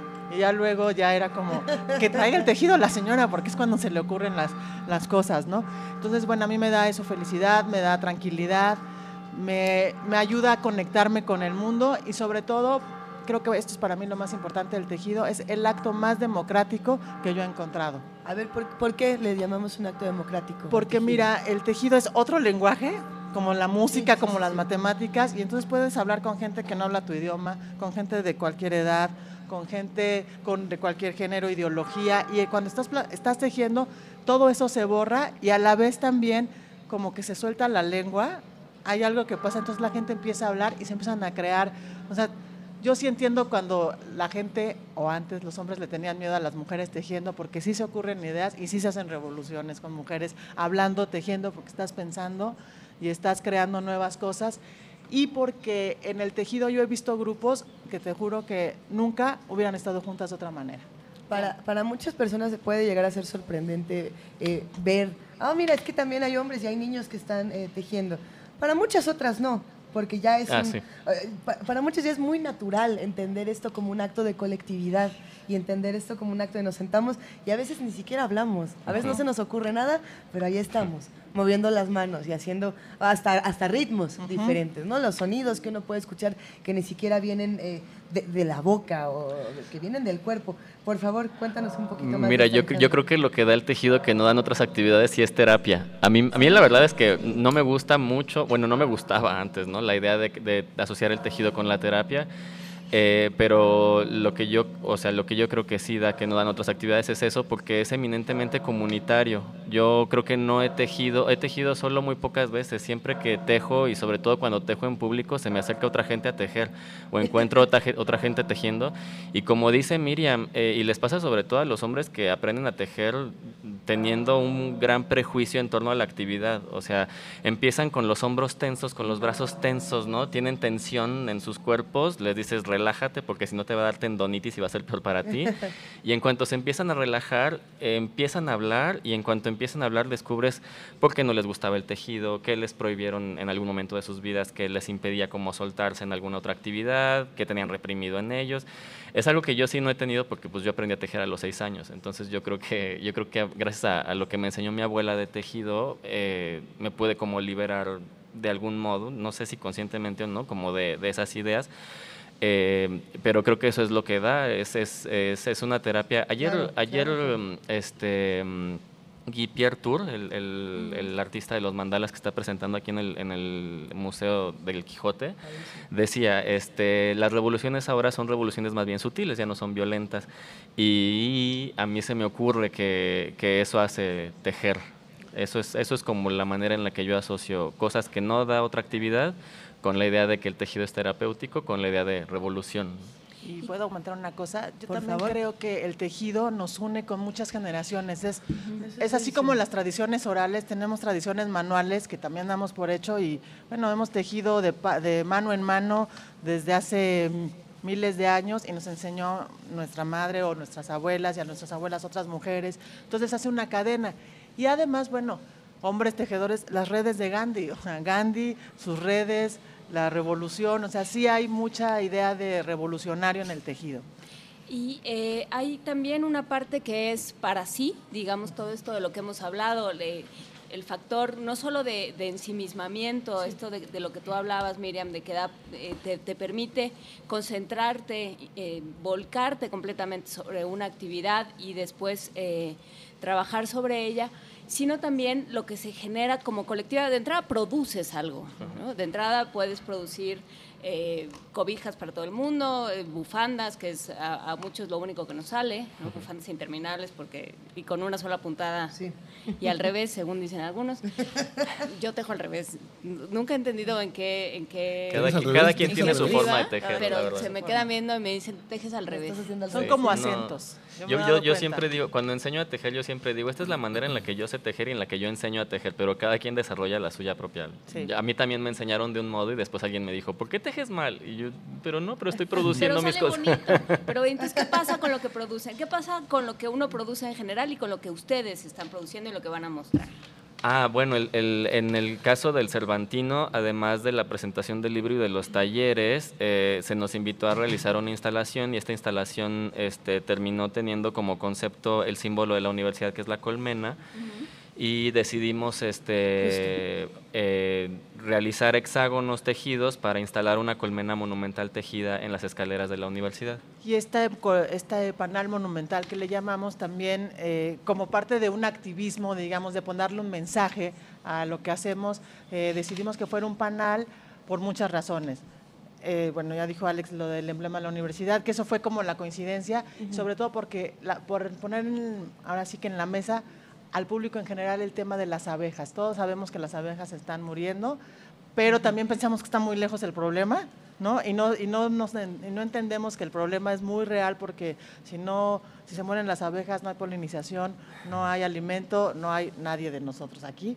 Entonces, nosotros quisimos como llevarlo a todo mundo, ¿no? Que, que con una, una instalación, un grafiti tejido que llama mucho la atención porque son más acogedores, porque el grafiti tejido también es una manera como de abrazar la ciudad, de suavizar la ciudad, de suavizar la violencia, tal. Este, la gente pues va a entrarle y la verdad nos sorprendió mucho porque yo estaba muy nerviosa, la verdad, lo confieso, de que fuéramos a, a encontrar muchos participantes y logramos reunir casi 1.300 hexágonos, que son muchísimos. o sea, ¿Y quién los va a muchísimos. pegar? ¿Ya los pegaron? Estamos, Estamos en eso. estamos en eso, pero además esta, esta instalación va a ser mañana, el viernes, de 10 a 7 en las escalinatas de la Universidad de Guanajuato. Y quien quiera venir a ayudarnos, traiga su aguja de canevá y listo, ¿eh? A ver, eh, si se acaban las, las abejas, nos acabamos nosotros.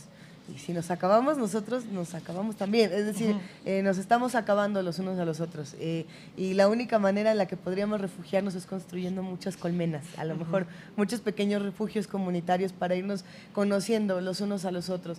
Eh, lo hemos discutido innumerables veces aquí en Primer Movimiento. No hacemos un esfuerzo suficiente por conocer a la persona que tenemos enfrente. No sabemos el nombre de- del camarógrafo que nos está apuntando ahorita, o del editor que tenemos del otro lado, o de la persona que pasó enfrente y que, y que a lo mejor nos chocó con el hombro y en lugar de preguntarle, ah, ¿está todo bien? Le decimos alguna, alguna peladez porque pues así nos llevamos. ¿no? Eh, el, el tejido entonces como un acto de reconciliación con, con el universo o con nosotros mismos o, o con lo que sea, eh, ¿hasta dónde nos puede llevar? ¿Qué es lo que están esperando que ocurra con, con un proyecto tan bello como este del mensaje está en el tejido? Pues mira, yo creo que primero eh, crear la comunidad. Yo creo que la base del, de- del tejido es que crea comunidad, que te invita a ver al otro, que te invita a dialogar, que te invita a compartir el conocimiento, porque a diferencia de otras, digamos, otros oficios y otras artes, en el tejido nadie, nadie, nadie niega de cómo lo hiciste, la puntada, ta- todo mundo comparte. Y para mí ya el empezar haciendo comunidad y fijarte en el otro, relacionarte con ese otro que es distinto a ti, pero que habla un mismo es, idioma, ya es un primer paso con el cual yo ya me siento sumamente gratificada. Alejandro. Yo em, diría que, mira, no es que yo espere algo, más bien yo me sorprendo siempre los resultados. Este, hon- honestamente, yo, yo cuando voy a tejer, yo simplemente voy a tejer y cuando enseño a tejer, yo es lo que hago. No, realmente no pienso nunca en en tener el objetivo de crear comunidad. No, más bien a mí lo que me interesa es que la gente aprenda a tejer porque creo que hay pocos tejedores a pesar de que están brotando muchos por todas partes. Em, cuando ayer, ayer la verdad sí me sorprendí mucho cuando seis chavitos de secundaria, de aprendi- secundaria. aprendieron a tejer sin haber sabido nada antes, ¿no? Entonces yo digo, bueno, ahí van seis personas que ya saben dominar la cadena y el punto bajo y que la próxima vez que vean algo tejido lo van a reconocer y van a decir, claro, yo también ya sé hacer esto. Eh, sí, sí, eso crea comunidad y, y me parece que eso es lo más importante, pero no es como que yo vaya por todos lados diciendo, ah, yo voy a tejer para crear comunidad, no, pero, Pues pero tengo que estar, ah, lo que he aprendido es que tengo que estar abierto a que si hay alguien que quiera aprender a tejer, yo le puedo enseñar y eso es algo que yo sí puedo hacer. Ahorita platicamos, ahorita que acabe esta entrevista platicamos de cómo vamos a empezar a entrenar todos aquí. Ah, encantado. Oye, Nos preguntaban desde ayer que estábamos diciendo que íbamos a charlar con ustedes, ¿qué va a pasar después con esta colmena? ¿Dónde la vamos a encontrar? ¿Se la van a llevar a otro lado? ¿La van a hacer cobijitas y nos van a dar una cada quien para este frío? Este, ¿Cómo va mira, estamos, eh, primero pues, se va a presentar aquí, luego una parte de la colmena sí nos pidieron en el Centro de Cultura Digital si la podíamos Claro. exponer, porque además, claro, el del derecho y el revés viene también mucho del, de la- del lenguaje de la computación. Entonces viene muy al caso ahí. Ahí fue un centro de acopio también. Y, este, y luego vamos a hacer cobijas, que de hecho invitamos a gente a seguir tejiendo hexágonos. O sea, no se acaba en la colmena. La colmena era amarilla. Ahora invita- abrimos el pantone, que, eh, que participen con hexágonos de 15 por 15, bueno, de 15 de cada lado. Y vamos a hacer cobijas porque las vamos a donar para los damnificados. Excelente. Pues con esto, con esto vamos a ir cerrando. ¿Dónde nos vemos? ¿A qué hora nos vemos, Alejandro Murillo? Mm, Pues mañana a partir de las 10 de la mañana en las escaleras de la universidad y este hoy a las 5 en la presentación del libro en el Centro Cultural del Iste, que es donde también estamos impartiendo los talleres. A los talleres todavía puede llegar quien esté Eso. interesado. eh, mm, Para todas las edades, para todos los gustos, para todos los colores. Empiezan a las 10 de la mañana, este hay de agujas, de gancho, el mío es precisamente de hexágono, el hexágono es una figura que yo manejo ya desde hace mucho tiempo, entonces yo propuse como el, el taller de hexágono y el taller de cilindro.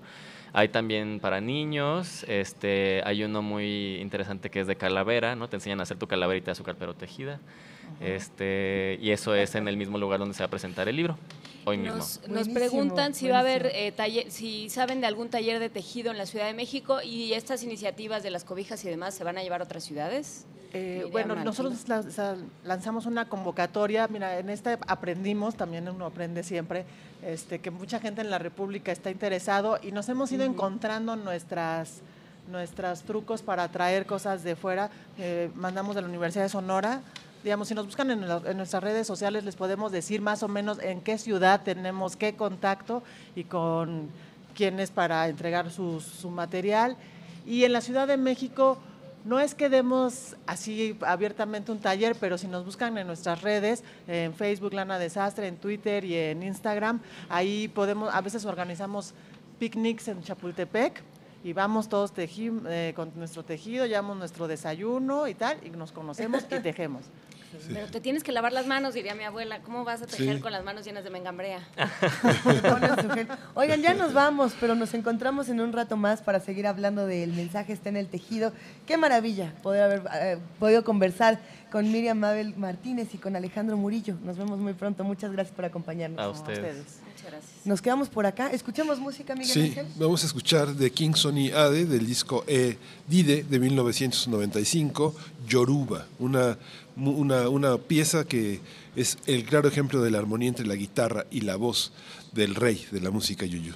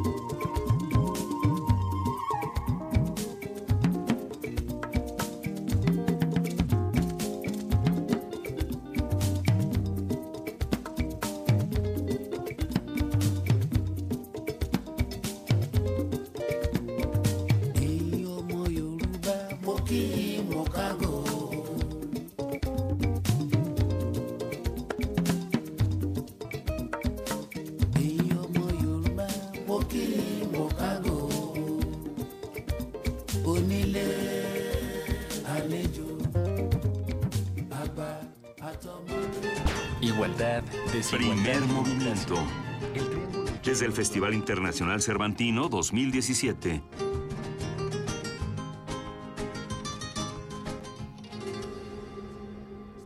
Desarrollo presenta Décimo Diálogo Nacional por un México Social. Democracia, Estado e Igualdad. Las perspectivas. Participan Dr. Rolando Cordera, Maestro Eduardo Vega, la doctora Verónica Villarespe, entre otros. 18 y 19 de octubre en el Auditorio Narciso Basols de la Facultad de Economía.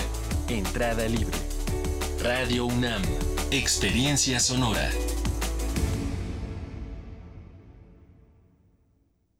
Tu vida y la de tu familia es lo más importante. Si detectas grietas de más de un centímetro en tu casa, ten cuidado, aléjate de esa zona y contacta Protección Civil de tu localidad. Haz las reparaciones que se necesiten para tu seguridad. Recuerda que después de un sismo fuerte pueden presentarse otros llamados réplicas que podrían hacer que falle una construcción debilitada. La prevención comienza en casa y es tarea de todos. Prepárate e infórmate para actuar ante cualquier situación de emergencia. Prevenir es vivir.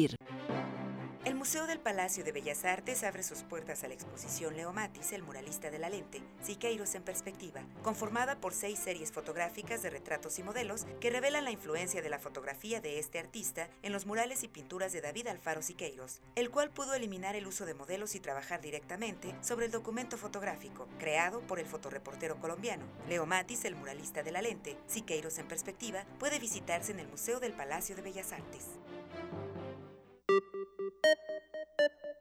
Para conocer nuestras diferencias y lo que nos une, hace falta escuchar y escucharnos. Un espacio para hablar libremente de género. Escuchar y escucharnos, construyendo igualdad. Un programa de Radio UNAM y el Centro de Investigaciones y Estudios de Género. Todos los miércoles a las 10 de la mañana por el 96.1 de FM y a las 19 horas por el 860 de amplitud modulada. Radio UNAM, Experiencia Sonora. Náhuatl, Mixteco, Maya, Celtal, Tzotzil, Zapoteco, Otomí. Las lenguas originarias de México reunidas en un espacio de interculturalidad. Calme Cali. Calme Cali.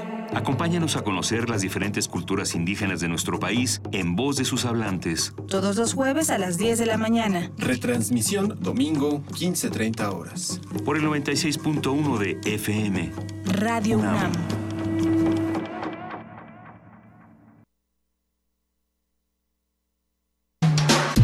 En redes sociales, en Facebook como Primer Movimiento UNAM y en Twitter como P Movimiento o escríbenos un correo a primermovimientounam@gmail.com. Hagamos comunidad. En este momento son las 9 de la mañana con 3 minutos y estamos transmitiendo en vivo desde la cuadragésima quinta edición del Festival Internacional Cervantino en Guanajuato. Querida jefa de información, buenos días, Juana ¿Cómo Inés. están? Buenos días. ¿Cómo estás, Miguel Ángel? Hola, Luisa, buenos días. Buenos, días, días. Inés. Qué Buenos bonito días a es ver el todos. sol y no calentarse, ¿verdad? Ya, poquito a poco estamos agarrando un Allá- poco allí se más ve que sí está haciendo calor en la calle. Allá en la Yo calle. Estoy segura. Si usted está viendo este, este bellísimo, ya no es amanecer, eso fue como a las 7 de la mañana, este, este bello sol de Guanajuato a las 9 de la mañana, agradezcale a TV UNAM y por supuesto a TV4 que nos ha echado la mano de, de una manera impresionante con cámaras y están aquí eh, de guerreros. Y por supuesto a todo el equipo de Radio UNAM que nos cuida y, nos acoge y nos apapacha. Eh, estamos contentos en el Teatro Juárez. También estamos con, con mucha información, con muchos temas. Este asunto que discutíamos en la hora anterior sobre las colmenas, eh, por supuesto que nos entusiasma mucho, porque es un poco la, también la premisa de este programa, ¿no? El, el hacer comunidad y conocernos entre todos. Desde luego, eh, nada más hay que decir rápidamente que para la transmisión, quienes están siguiendo la transmisión por TV UNAM, tuvimos, eh, bueno, tuvo eh, la- el equipo de TV UNAM algunos problemas, pero ya estamos de vuelta. Los ya, queremos. si en este momento sintonizan TV UNAM, ya nos van a encontrar en el día de hoy. Sí. Ya no vamos a, no van a ser los, los nosotros del pasado los que hablen con ustedes, sino los nosotros del presente. Siempre Sí. somos los nosotros del pasado. Y quien Ya en busque este la- instante Ya lo somos. ahora somos los nosotros del pasado. Y quien busque la programación de TV UNAM va a poder descargar esta primera hora de 8 a 9 de la mañana, donde tuvimos una entrevista con imágenes de Rodrigo Moy, este gran fotógrafo nacido en Medellín, Colombia, pero que es mexicano. ¿Les eh, digo algo? Sí. Sí le logré sacar el selfie a Rodrigo ¿Sí? Moya. ¿De Por supuesto que sí. ¿Ya lo publicaste? Lo compartimos en redes sociales. Sí, eh, decidió que para nosotros sí se tomaba un selfie porque, ¿por qué no? Para, Sí. para explorar las nuevas tecnologías. Claro, porque en este, porque en este espacio se sintió como pez en el agua, se sintió muy contento porque pudo expresar, pudo expresar muchas de las preocupaciones que tiene sobre la fotografía, la, el injusto, la incapacidad todavía de nuestros medios de reconocer la, la enorme capacidad de nuestros fotógrafos y la presencia de, en las últimas décadas de la fotografía latinoamericana en el presente eh, europeo, sobre todo para reconocer todos los grandes cambios que se han operado desde la Revolución Cubana hasta nuestros días. Y creo que también abrió un gran espacio para decirle a los jóvenes que está muy bien eh, empezar a hacer estos esfuerzos de fotografía desde el medio que lo necesiten, siempre y cuando después traten de hacer algo más con esas imágenes. No las dejen nada más en el Instagram. Eh, si sienten que están haciendo un gran trabajo como fotógrafos, a lo mejor eh, que están iniciando o que lo están estudiando, arrójense a imprimirlas, arrójense a tener eh, estas cosas en físico y sobre todo arrójense a aprender estos maravillosos oficios como puede ser la fotografía, como puede ser el tejido y como pueden ser otras cosas a las que en este momento los vamos a invitar. Sí. Tenemos una dinámica que se va a poner buena, querido Miguel Ángel. Sí, tenemos una beca para el taller de creación de espectáculos de cabaret infantil, Sí. que es eh, cortesía de Andrés Carreño de Cabaret Misterio, arroba Cabaret Misterio. se- ¡Ay, un abrazote! y se va a regalar por Twitter y para participar deben enviar su nombre completo más el hashtag quiero hacer cabaret infantil. Hashtag quiero hacer cabaret infantil y algún comprobante de estudios de teatro o actuación porque el taller está dirigido para adultos y con cierto profesionalismo, cierta, cierto conocimiento de la materia. Cierto conocimiento de la materia, eh, de entrada pensar en cómo se hace cabaret para niños. No es fácil, no es teatro para niños. El cabaret es, es un asunto que involucra otro tipo de disciplinas, que además es, es burlón. Por, por naturaleza el cabaret también, es sí. lleno de humor, eh, lleno de juegos, lleno de lenguajes, que, mm, que para niños es particularmente especial, porque muchas veces en, en nuestro país utilizamos el cabaret para... eh, alburear, por ejemplo, ¿no? Que es algo que critica mucho Carreño, que él dice, no, no es necesario, el humor inteligente no tiene por qué ser eh, eh, explícito de, de puro sexo o de pura violencia. Tenemos muchas otras herramientas y cuando hablamos de los niños quizás son más inteligentes que la gran mayoría de los que estamos por acá. O Ustedes tienen- no, todos son bien inteligentes. O tienen pero- otro manejo del humor La- y bueno, sí, para eso se les invita saben. a este curso de cabaret para niños, pero bueno, siempre y cuando eh, puedan demostrar que tienen algún conocimiento previo para, eh, para ganar la beca. Y bueno, eh, teniendo esta, esta beca en sus manos, ya nos contarán qué hacen, mándenos fotos, cuéntenos un poco de, de cómo ha sido esta experiencia. Nosotros, entre tanto, les contamos cómo es nuestra experiencia a través de Poesía Necesaria. Festival Internacional Cervantino 2017.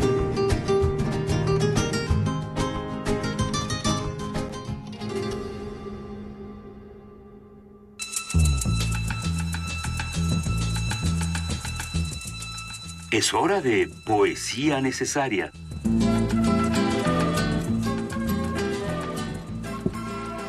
Ha llegado el momento de poesía necesaria, como la mano de nuestra productora indica, y ya nos vamos, querido Miguel Sí. Ángel, con Francisco Hernández. Francisco Hernández es un poeta veracruzano, nació en 1946 y es uno de los grandes poetas. En 1982 obtuvo el premio de poesía Aguascalientes por un libro extraordinario, como Robert Schumann venció a los demonios. Ah, cómo no. Y Ah, esta- cómo no.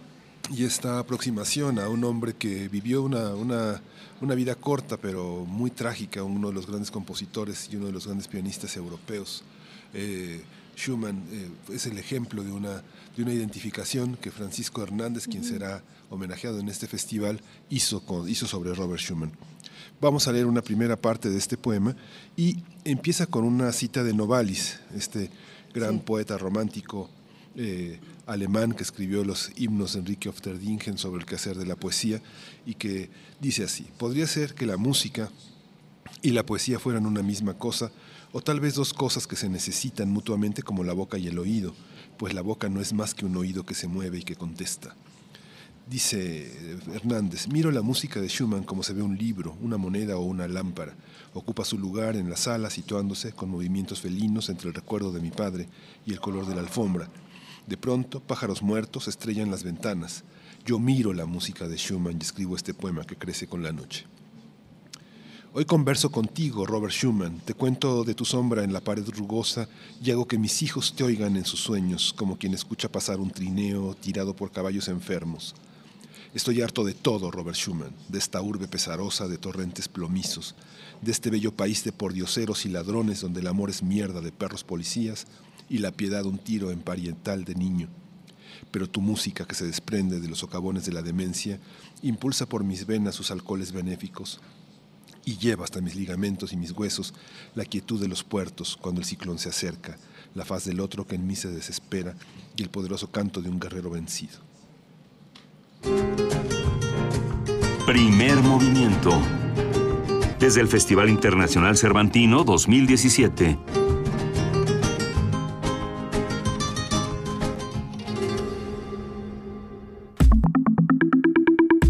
La mesa del día. El Festival Internacional Cervantino creó en 2014 el proyecto Ruelas bajo la premisa de que el teatro cambia vidas. Desde entonces se han establecido compañías de teatro de aficionados en comunidades poco favorecidas. Si ustedes nos están viendo a través de TV UNAM, o nos escuchan a través de Radio UNAM, eh, estamos aquí reacomodándonos en, en la mesa del Teatro Juárez del Salón Tocador y se va a poner buenísimo. Esto se trata de un proyecto que busca crear una experiencia social y artística que cohesione a sus habitantes a través de agrupaciones lideradas por directores y dramaturgos mexicanos profesionales que se apegan al eje temático revoluciones para montar cada uno una función distinta.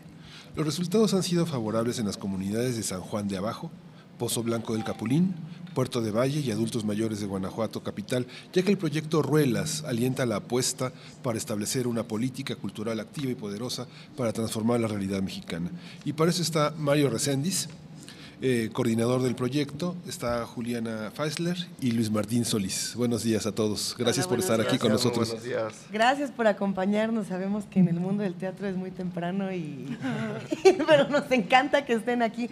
Y justamente antes eh, de que entráramos a esta hora, por ahí de las 8 de la mañana, estábamos diciendo lo mucho que nos entusiasma en este festival eh, toda la parte de la experiencia dramatúrgica y teatral.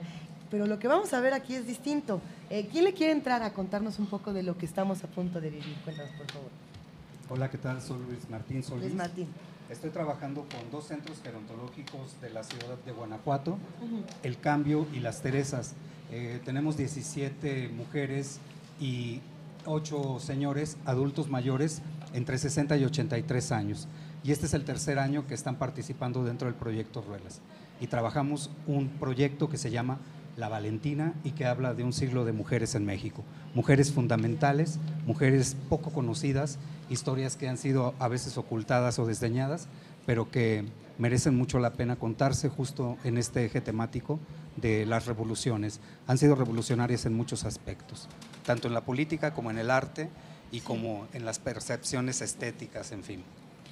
¿Qué es lo que pasa cuando se lleva el teatro a la calle? Cuando, cuando se saca de estos eh, recintos, Juliana Fessler, ¿qué pasa cuando el teatro se lleva a diferentes espacios?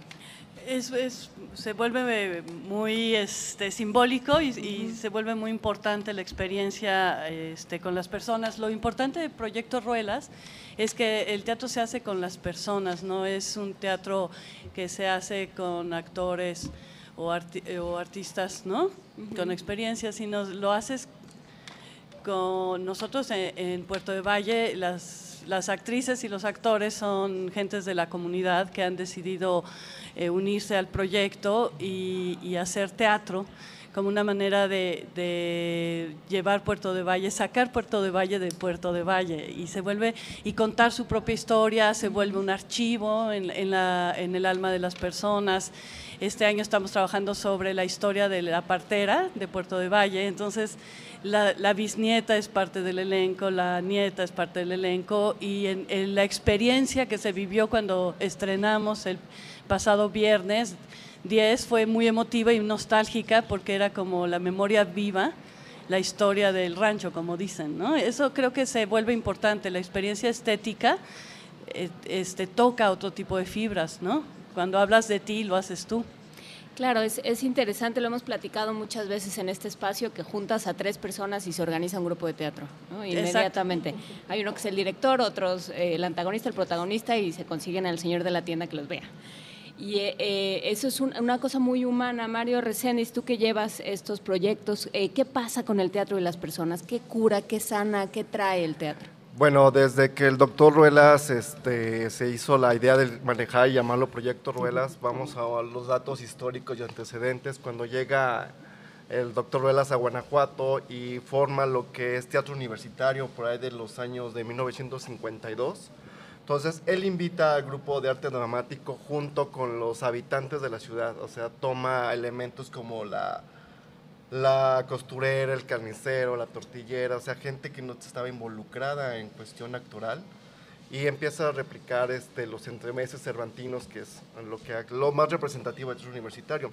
Entonces, la finalidad del proyecto es llegar a este concepto, ¿no? de tomar elementos de las comunidades, hasta la mula, los animales, los perros, que sean todo el staff, todo el trabajo, y que les enseñamos a las comunidades que el arte es una manera pacífica de manifestarse, es una manera pacífica de expresar su sentir, y esto lo puedo vivir en todas las comunidades, ha revolucionado desde su manera de pensar, de vivir de actuar, de que piensen los señores, los niños, los adolescentes, que el arte solamente es para un cierto tipo de personas, de un cierto nivel cultural.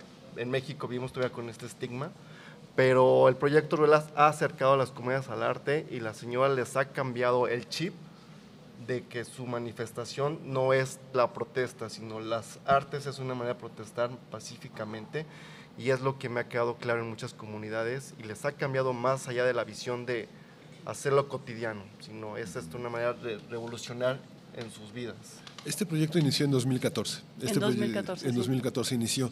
¿Cómo, qué, qué- ¿Cómo está compuesta la población? ¿Quiénes son? Digamos, ha habido experiencias en que desde lo institucional se ha llevado el teatro a comunidades importantes. Por ejemplo, tenemos el ejemplo del teatro campesino indígena en Oxolotán, en Tabasco, del teatro maya en Yucatán, y ahora este experimento que no es justamente ni indígena, ni campesino, ni de comunidad indígena. ¿Cómo está compuesta esta población? ¿Quiénes son y qué permanencia puede llegar a tener y qué elementos de transformación puede, puede tomar?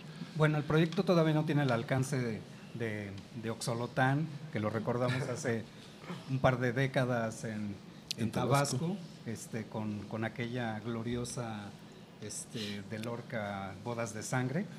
Eh, eh, sin embargo, este proyecto ha sido muy interesante porque Volpi tuvo la visión de llevarlo a cuatro comunidades del estado, lo cual lo vuelve muy interesante, comunidades que no tienen nada que ver entre sí, eh, con perfiles muy distintos. En el caso, eh, en el caso mío, eh, el primer proyecto lo desarrollé con jóvenes y debo decir que no me res- resultó tan interesante como lo que estamos haciendo ahora con estos adultos mayores. Y debo decir que no siendo actores profesionales ya quisiera tener el DF de pronto los tipazos que tenemos.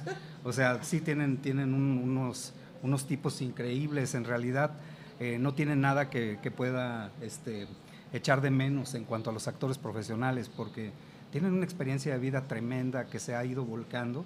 Digamos que los proyectos de pronto se van nutriendo.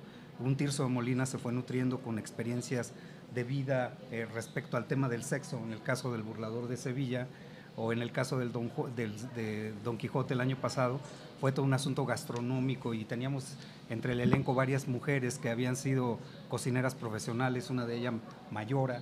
Entonces, este, eh, se ha nutrido de una manera muy interesante y en este caso hablar de, mujeres que, que ha- que han cambiado los paradigmas de- del país ha sido muy interesante, justo con una población que más bien ha tenido un perfil de vida totalmente distinto a eso. Debo decir que ha sido catártico, liberador y poco pacífico. O sea, ha sido verdaderamente poner un- un- una bomba en el escenario. Juliana. Sí, ah, en Puerto de Valle es una situación muy especial porque, como bien dices, no es una población indígena y tampoco es una población eh, de ciudad urbana, ¿no? Se queda entre un que sí que no, ¿no? Este, porque tampoco es rural, rural siendo rural. ¿no? Están a 200 metros las casas del río Lerma y evidentemente no tienen agua potable porque es el río más contaminado de nuestro país, ¿no? Entonces eh, las problemáticas son muy especiales porque todo el ecosistema está roto y entonces eh, viven de pelar nopal, ¿no? Y sin embargo se vive muy bien y es una población muy activa, muy fuertes. Está, el grupo está compuesto de 22 mujeres geniales, absolutamente geniales, entre 22 y, 60 y 70 años, y siete niños entre 2, ocho niños entre 2 y 10 años, ¿no? Entonces es un grupo que tiene un poco de todo. Y es una comunidad sí muy alejada de todas las manifestaciones culturales y sociales. Todo su contacto con el exterior es la televisión como sabemos que pasa. Entonces, el hecho de tener contacto con otro tipo de lenguajes, con otro tipo de visiones, entender ciertas cosas desde otro lado y generar una comunidad dentro de la comunidad que es el grupo de teatro, ha sido muy interesante y para ellas ha sido una experiencia absolutamente transformadora y para los niños también porque lo hemos visto, hemos visto cómo se van transformando, cómo se van abriendo, cómo van estableciendo nuevas relaciones dentro de la comunidad y entonces aquí sí el arte se vuelve no solo estético, sino ético, ¿no? Las problemáticas que tenemos dentro del trabajo también son éticas de cómo, cómo se dice esto, cómo va, podemos abordar este tema, cómo no estamos colonizando, ¿no? Una comunidad que ya tiene su propia manera de vivir y cómo se nos descolonizamos también y ellas también, ¿no? De hacerlas ver ciertas cosas desde otro punto de vista. ¿Podemos poner un ejemplo de, de una discusión ética que se haya dado, eh, que a lo mejor haya causado como eh, mucho impacto en, en todas estas Ah, mujeres? pues por ejemplo, la primera, el prólogo de la obra que estamos presentando es una lectura crítica de la Constitución. Entonces nos pus, porque es el aniversario de la Constitución. Entonces nos pusimos a leer la Constitución con ellas y de repente el texto se volvió totalmente ajeno a la realidad y tenemos, se respetan los derechos humanos en este país no lo sabemos, no, no respetamos a los pueblos indígenas. Entonces, todo eso, hombres y mujeres somos iguales, pues no, porque nosotros tenemos que obedecer a los maridos. Hasta el- entonces se volvió una discusión no, no violenta, pero sí fuerte, ¿no? Entre que todas daban sus puntos de vista sobre, lo- sobre este texto que ellas ni sabían que existía que es el texto que moralmente, éticamente rige los principios de México, ¿no? de nuestro país. Eso fue un experimento muy fuerte y, por ejemplo, cuando se hablaba de la igualdad, bueno, evidentemente eh, hay una serie de racismo, ¿no? México es un país racista y xenófobo, ¿no? Y entonces, pero finalmente una de las señoras decía, bueno, ya nuestros maridos se evolucionaron porque nos dejan estar aquí de actrices y dice otra, a mí hasta mi marido me cocina para que me venga la obra, ¿no? Entonces, entre lo genial de la vida, la celebración de la vida y la problemática política, se vuelven ejercicios como seguro te pasó, Luis Martín, ¿no? A Muy ver. interesantes. A ver, Luis Martín, entre brujas, valentinas, migraciones, ¿qué te encontraste tú? ¿Qué discusiones tuvieron?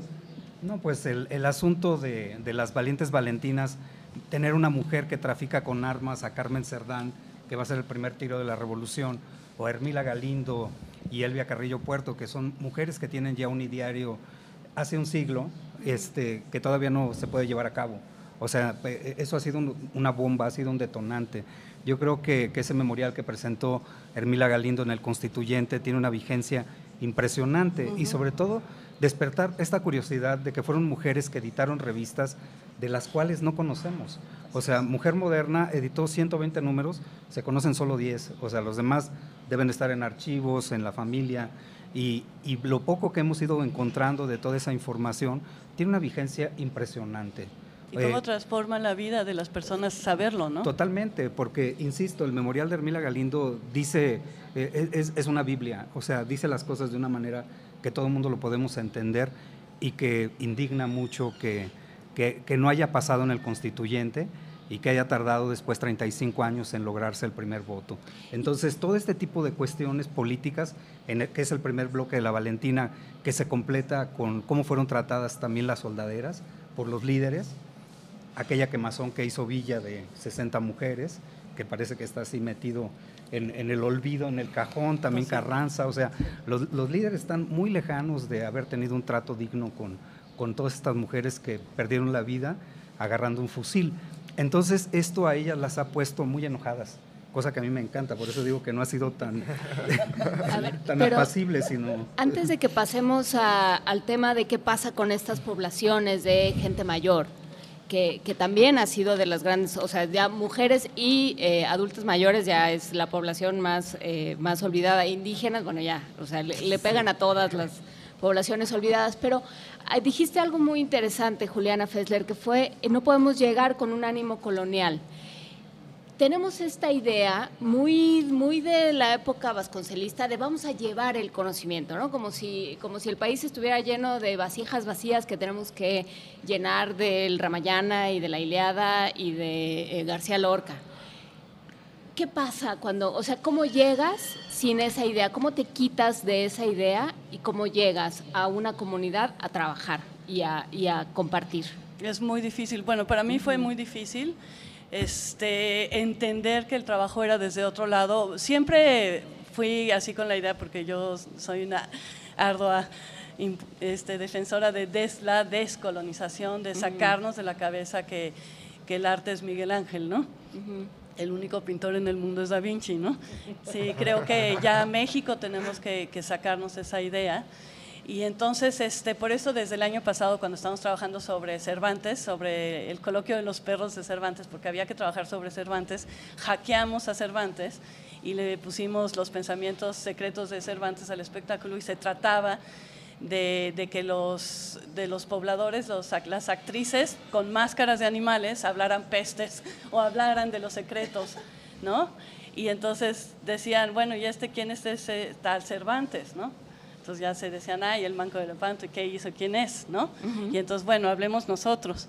Y este, un poco es sacarte de la cabeza y empezar. La única manera, creo, estoy creo que todos lo hemos visto, es trabajar a partir de ellos, ¿no?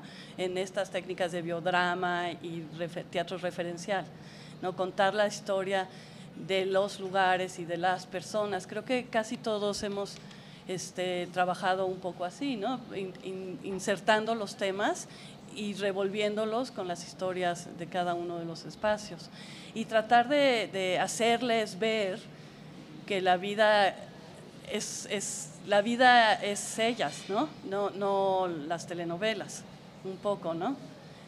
Como, como nos reeducamos. Creo que nosotros, los mexicanos que, que estamos vivos, ahora tenemos la obligación de reeducar nuestra cabeza y pensar desde otros lados. Y también nuestras relaciones con las comunidades y con las personas, sobre todo en el momento en que estamos viviendo. Puerto de Valle está a 20 minutos de Salamanca, lo que quiere decir que lo- el problema de guachileros es muy serio. Ujú. La violencia, la inseguridad, la gente no le gusta salir porque no se siente protegida, no se siente segura. Entonces, por ejemplo, cuando vamos a salir, todo el mundo, los maridos les dicen a las mujeres, pero te van a robar, ¿no? ¿Cómo van a salir con los niños?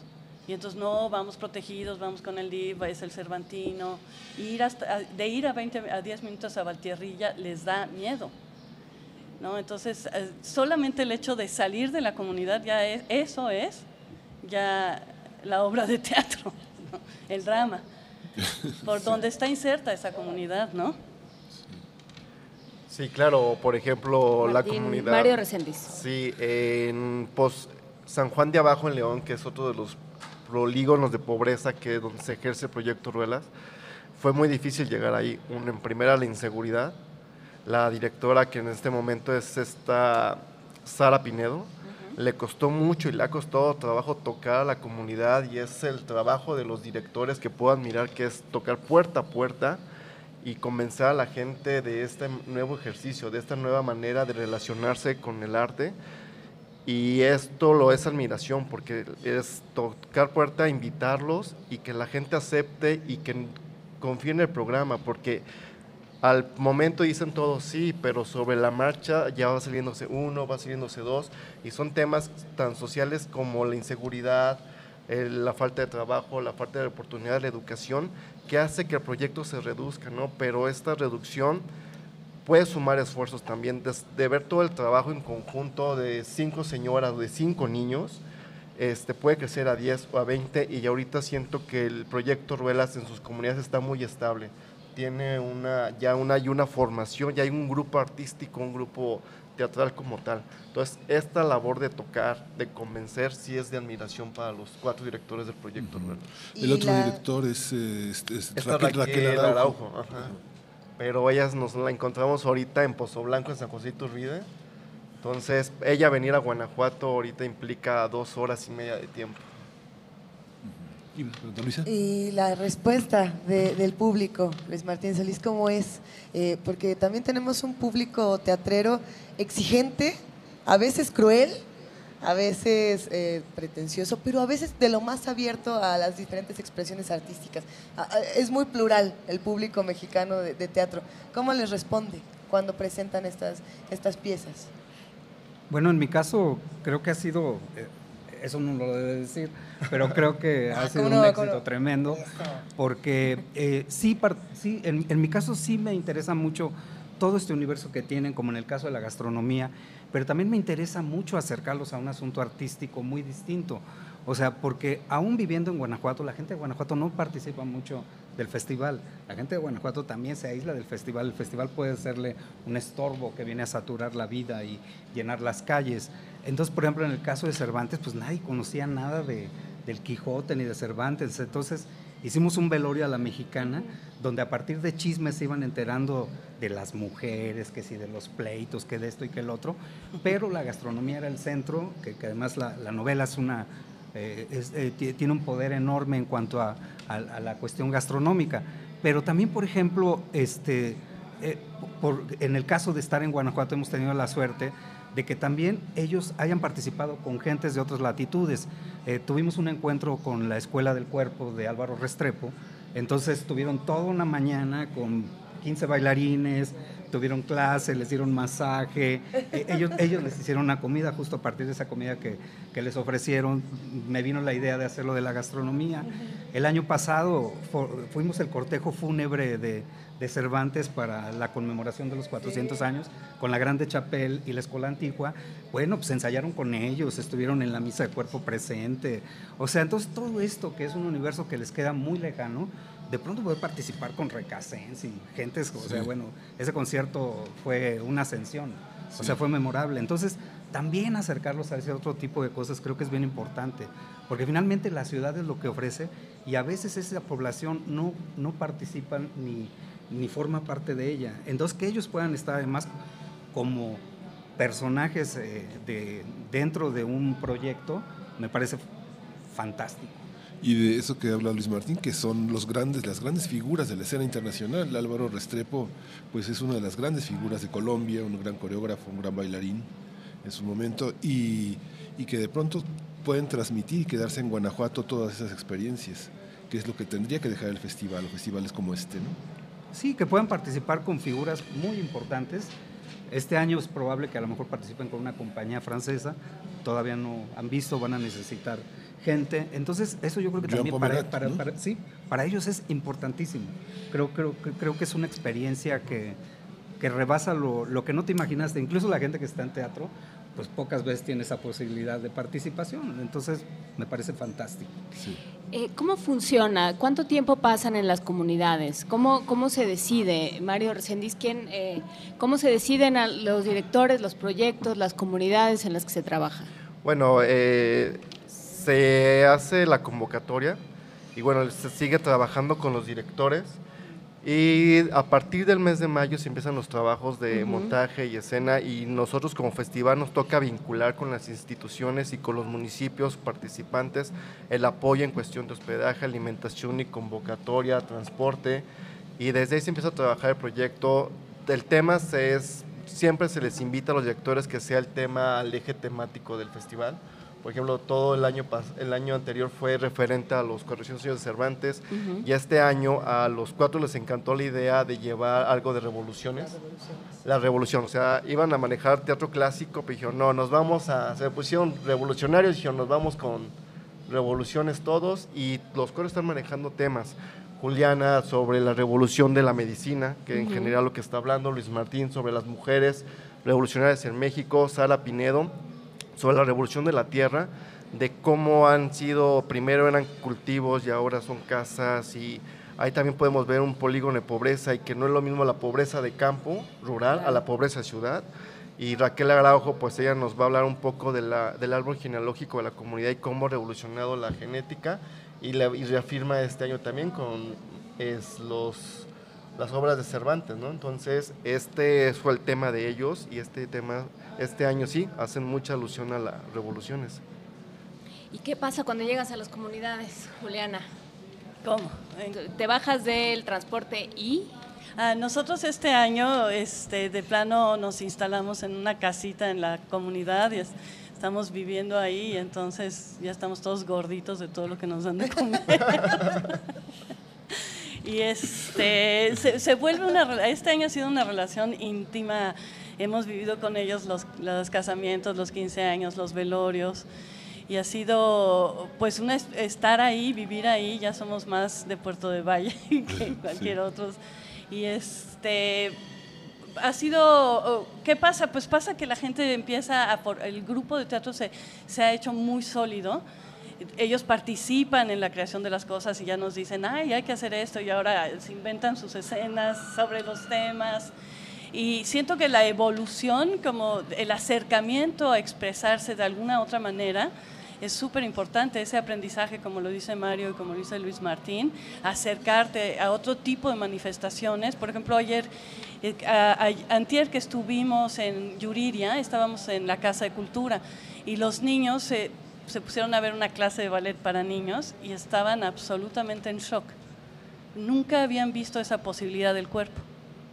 Y estaban, eh, pero totalmente transformados. Entonces la maestra se dio cuenta y terminó su clase y los invitó a ella a darles a ellos una clase. Y todos, niños, niñas de todas las edades, se pusieron a hacer una clase de ballet.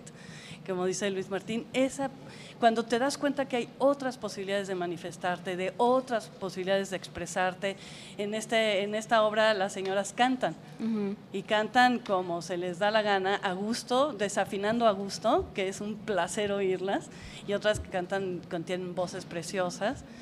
Este, ha sido también llevarlas a, a atreverse, a mostrarse, a exhibirse con valor y con, con orgullo de lo que son.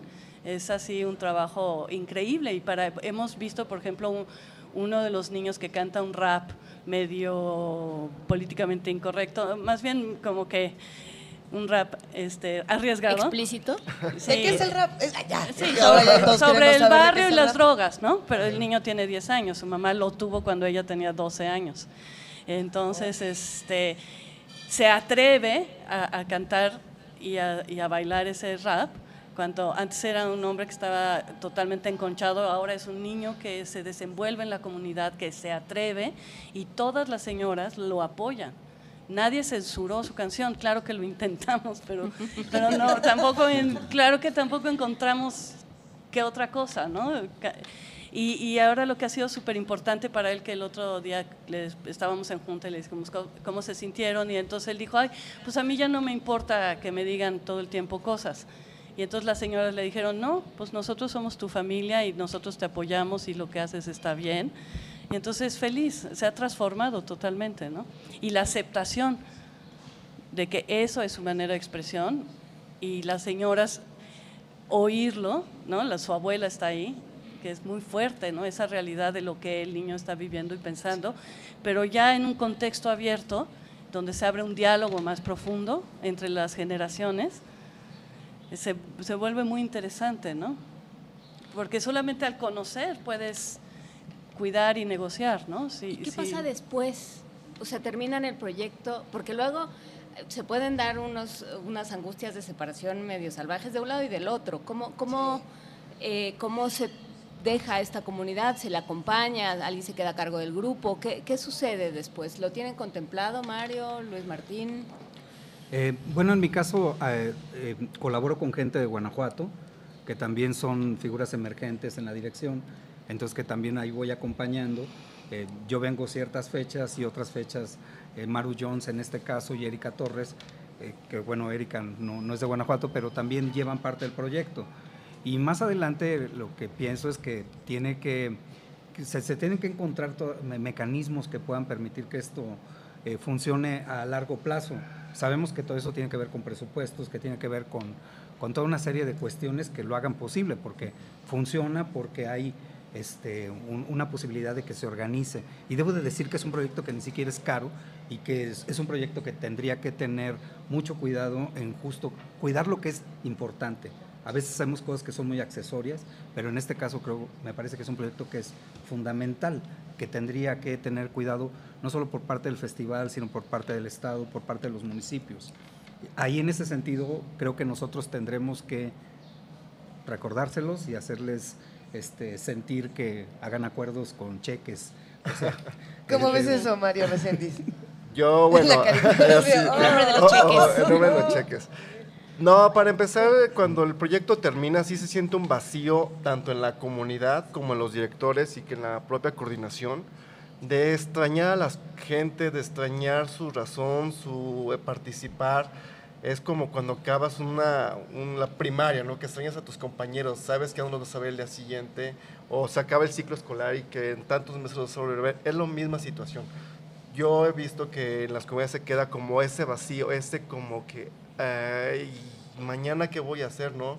O sea, ya a partir del 30 de octubre la comunidad se va a quedar así de que, ¿y ahora qué hacemos?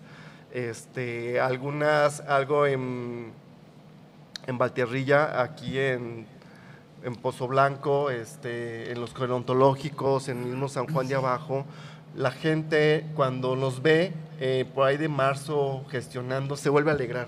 O sea, vuelve esa sonrisa que desapareció de noviembre a abril. y en mayo otra vez vuelve la- los señores, los gerontológicos, cuando nos ven llegar es, wow, otra vez el proyecto Ruelas. Cuando nos ven las comunidades llegar, otra vez va a haber proyecto Ruelas. Entonces es esa, ese chispa y esa energía que ya se generó, ya es muy latente. Pero sí yo siento que hay una ausencia en cuestión cuando se van los directores y ese vacío. Y sí es cierto que dijo Luis Martín, es un proyecto que se puede solventar, hay que seguirlo, pero pues no está en nuestras manos tampoco, A ver, ¿no? pero ¿qué pasaría, me pregunto yo, si, Ajá. si empezamos a contemplar un- un- la idea de un teatro autogestivo, por así decirlo, donde, ok, se fue el director, se fue la directora, Pero se formó fue el a alguien. equipo, Claro. pero ya dejamos por aquí a todas estas personas que están completamente eh, empapadas de lo que el teatro significa y que pueden encargarse de diseño de escenografía, que pueden encargarse de vestuarios, que se pueden encargar de, de escenarios, de dirección y esperar a que vuelva el proyecto para volverse a armar todos juntos. ¿Eso es algo que se puede hacer? Sí, sí se ¿Algo- puede ¿Lo han hacer. contemplado? Sí lo hemos contemplado, este, va, es muy lento, el proceso es muy lento, la formación de una compañía es muy lenta, no es de, en un año ya creamos actores.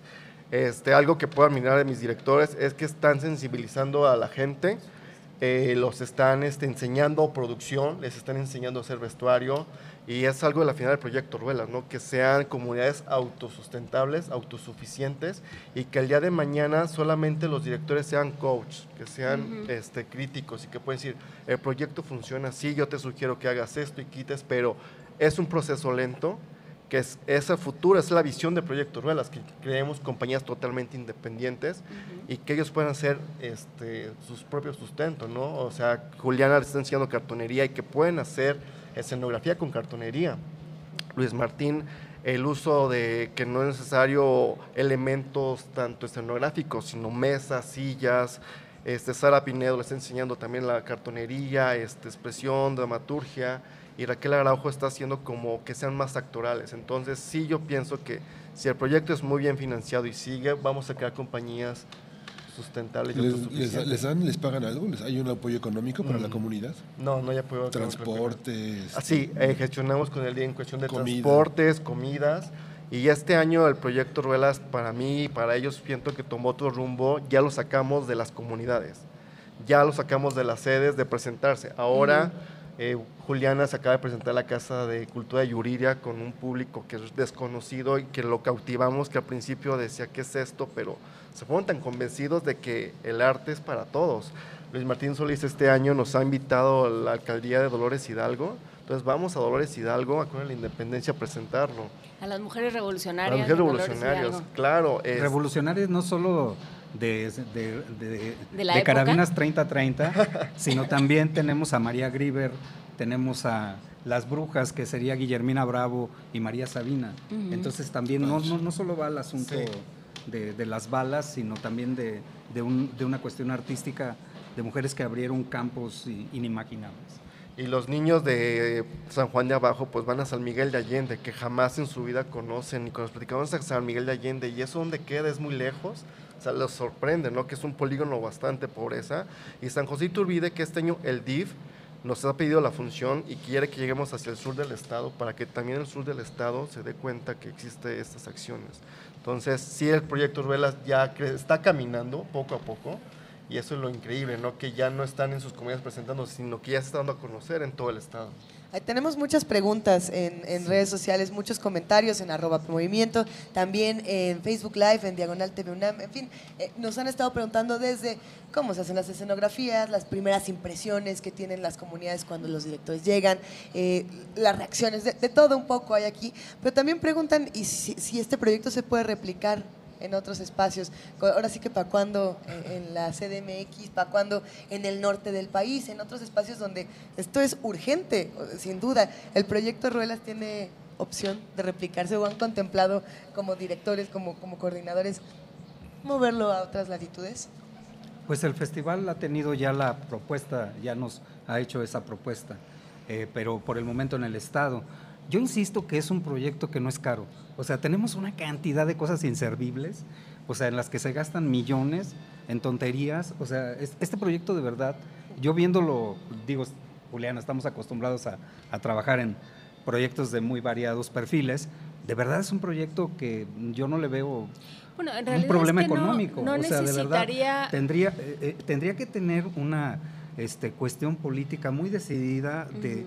De tenerlo eh, parado, no solo en este estado, sino en muchos otros, porque de verdad eh, te puedo decir que de pronto uno hace proyectos con, con mucho presupuesto, pero en lo personal a mí este proyecto, yo no he sido tan social a lo largo de mi vida y me ha sorprendido de una manera tremenda. El que más ha aprendido en esto he sido yo, ha sido un proyecto verdaderamente sin, sin sensibilerías ni nada, sino verdaderamente estar viendo gente que está a 83 años y que puede tener unas bodas de oro de su hija y le dice, hija, tengo función, voy a tu misa y después regreso a la fiesta porque tengo función. Eso no lo ves en jóvenes, o sea, no lo ves en escuelas de teatro, a veces ni en actores profesionales. Entonces, verdaderamente tiene un impacto muy fuerte. Y no es un proyecto que verdaderamente requiera de tanto. Simplemente tiene que estar coordinado y organizado. ¿Qué se Tiene que necesitaría? tener voluntad política. No, voluntad política es de- Entonces, de- sí, ¿no? De que yo siento que, que debe de, que las miradas de nuestros jefes tienen que voltearse, hacia- tienen que salir de Bellas Artes, ¿no? La, la mirada tiene que voltear hacia otros lados y entender que la urgencia en este país es, es el, pro- el proyecto Ruelas. Yo también, como Luis Martín, he hecho de todo y claro que no tengo carta aborrecida, todo me encanta, las artes escénicas son mi pasión, pero como dice bien Luis Martín, también a mí me ha sorprendido, me ha revolcado la vida, me ha hecho entender las cosas y también entender mi pio- propio quehacer desde otro lado mucho, muy, muy profundamente, ¿no? Porque pienso en la cantidad de directores, hay, hay mucha gente de teatro en México, de muy distintos perfiles, entonces, ¿qué se necesitaría, qué tendría que hacer? Pensando... Hay mucha gente, sobre todo las compañías jóvenes, que están muy involucradas con, con comunidades y, y trabajando eh, otro tipo de teatralidades, ¿no? Este, involucrándose este, con las comunidades y con los entornos o con, con- sí, haciendo Rubén Ortiz también, ¿no? Su- su- el proyecto La Comuna. Este, hay- sí, sí, sí estamos como gremio muy abiertos y volteando la mirada hacia otros lados y trabajando con nuestro con nuestra gente porque creo que todos los teatreros tenemos muy claro que lo que nos toca es, es esto, ¿no? Es reconstruir el tejido social de nuestro país, porque también, si no, ¿a quién le hablamos? ¿No? Desde, las, desde los teatros cerrados con nosotros mismos, que también, ¿por qué no? Porque eso, que yo no estoy diciendo que los doctores no hagan sus conferencias de hematología, ¿no? ¿Sí me entienden? Nosotros también podemos hacer teatro para nosotros, como a veces nos, nos dicen, ¿no? Este, pero sí, el proyecto debería de tener como una, una voluntad política y sí crear vocaciones, eh, y sí las hay, ¿no? Todas las nuevas generaciones tienen una pos- postura política mucho mayor y mucho más fuerte que igual tal vez que nosotros, ¿no? Pero nosotros nos hemos reeducado. Luis Martín. Pues nada, solo invitarlos a que este domingo 15 presentamos en León, Guanajuato, y el martes 17 en Dolores Hidalgo, La Valentina, un siglo de mujeres en México. Vamos a compartir la información de todo esto en nuestras redes sociales, eh, fechas, días, eh, de- de todo- hay que Ay, sí, repetirlo. por favor, vénganos buena. a ver en León, Guanajuato. Sí. El sábado, El está. sábado 14 a las 5 en En la casa del adolescente, ahí en la colonia 10 de Mayo. Sí, no es una experiencia que no olvidarán. Y, y Bueno, bueno, pues- hay que decir que hoy se estrena Anacleto Morones. Así es. Es la dirección de Luis Martín.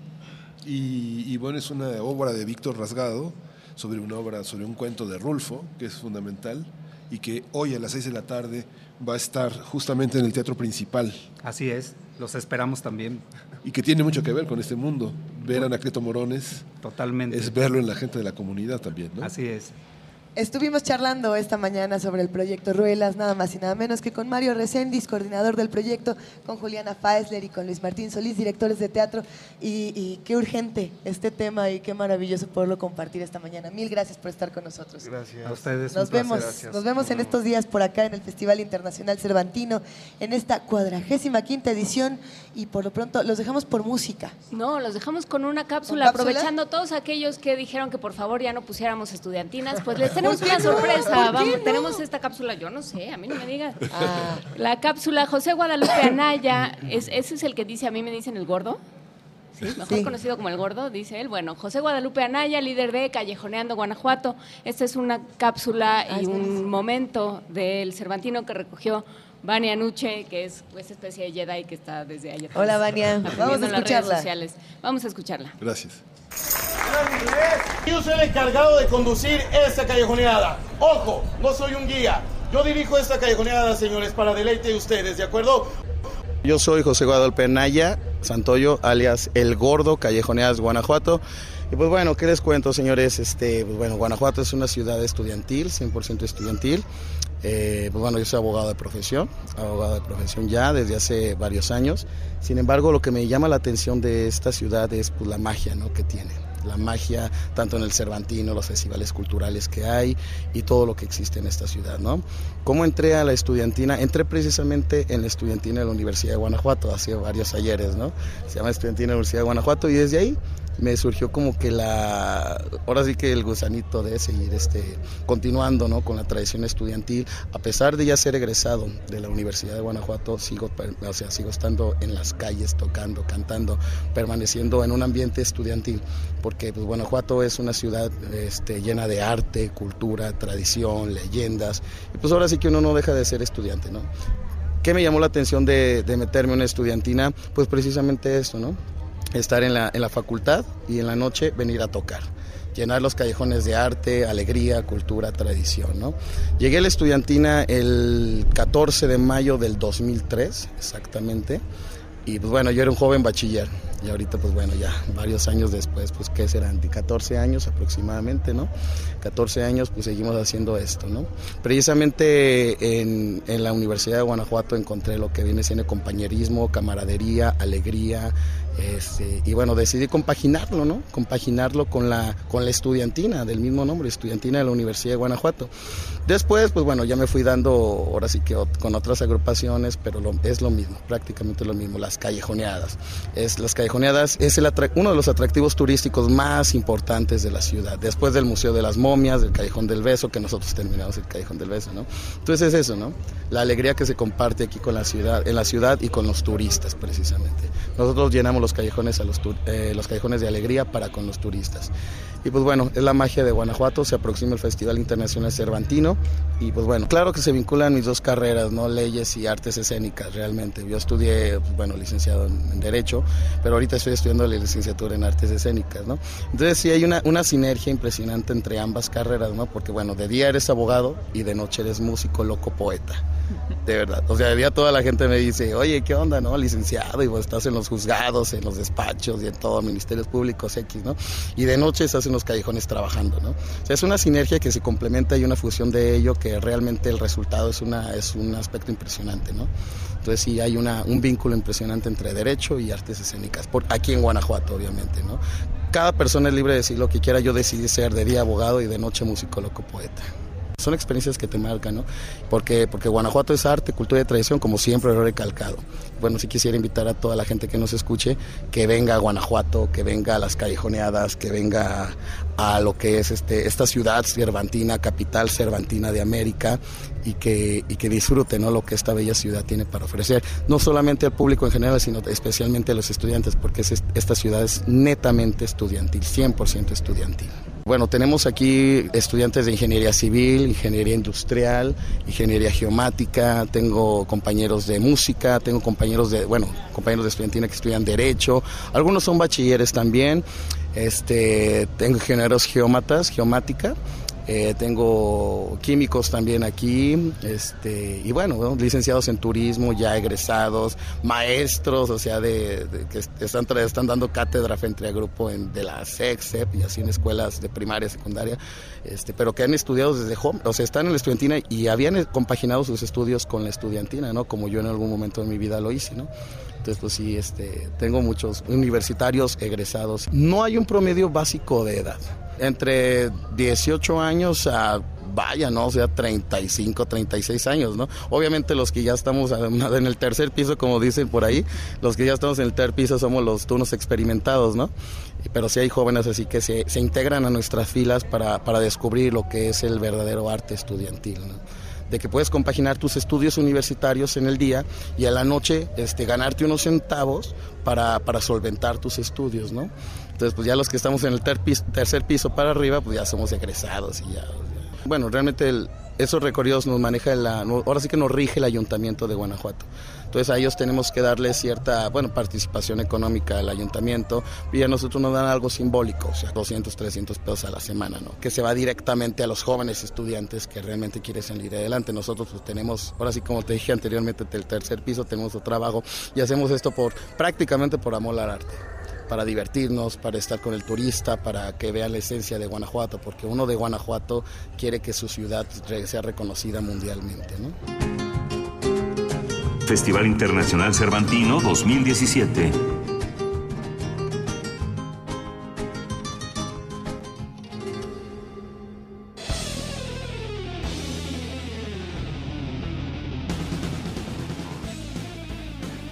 Ese abejorro cada vez está más, más rockero, más endemoniadamente rockero.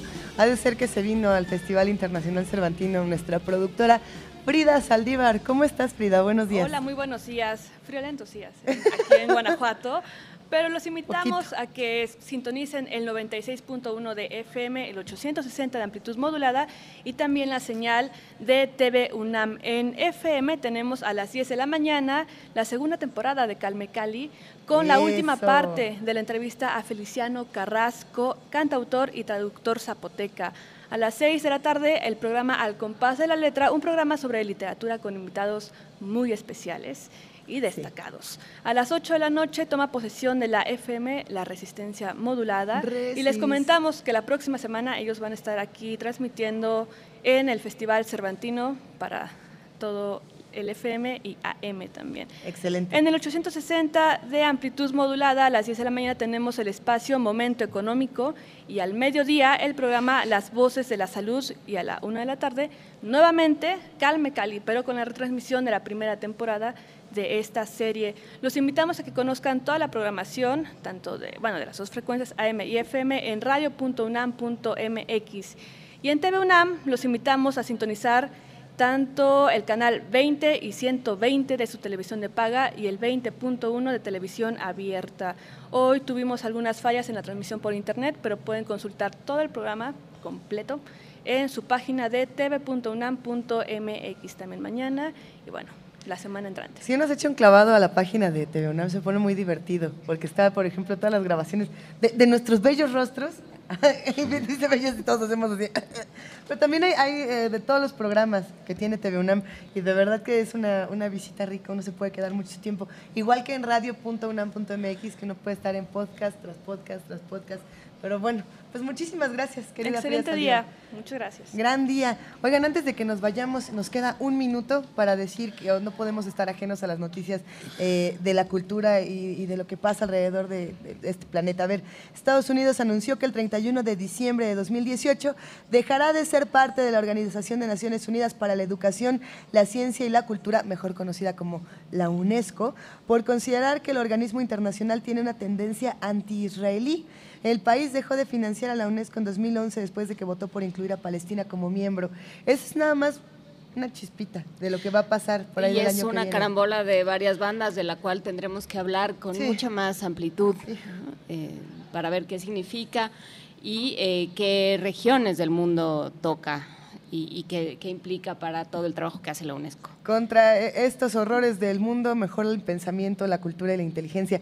Gracias, querida Juana Inés de esa. Gracias, Muchas querida gracias Miguel Ángel gracias a todos los que Lisa. hicieron posible el programa. Gracias, Juan Inés. Esto fue Primer Movimiento. El mundo desde la universidad.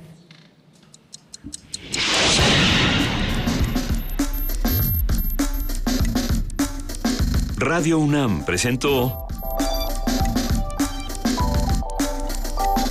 Primer Movimiento. El mundo desde la universidad.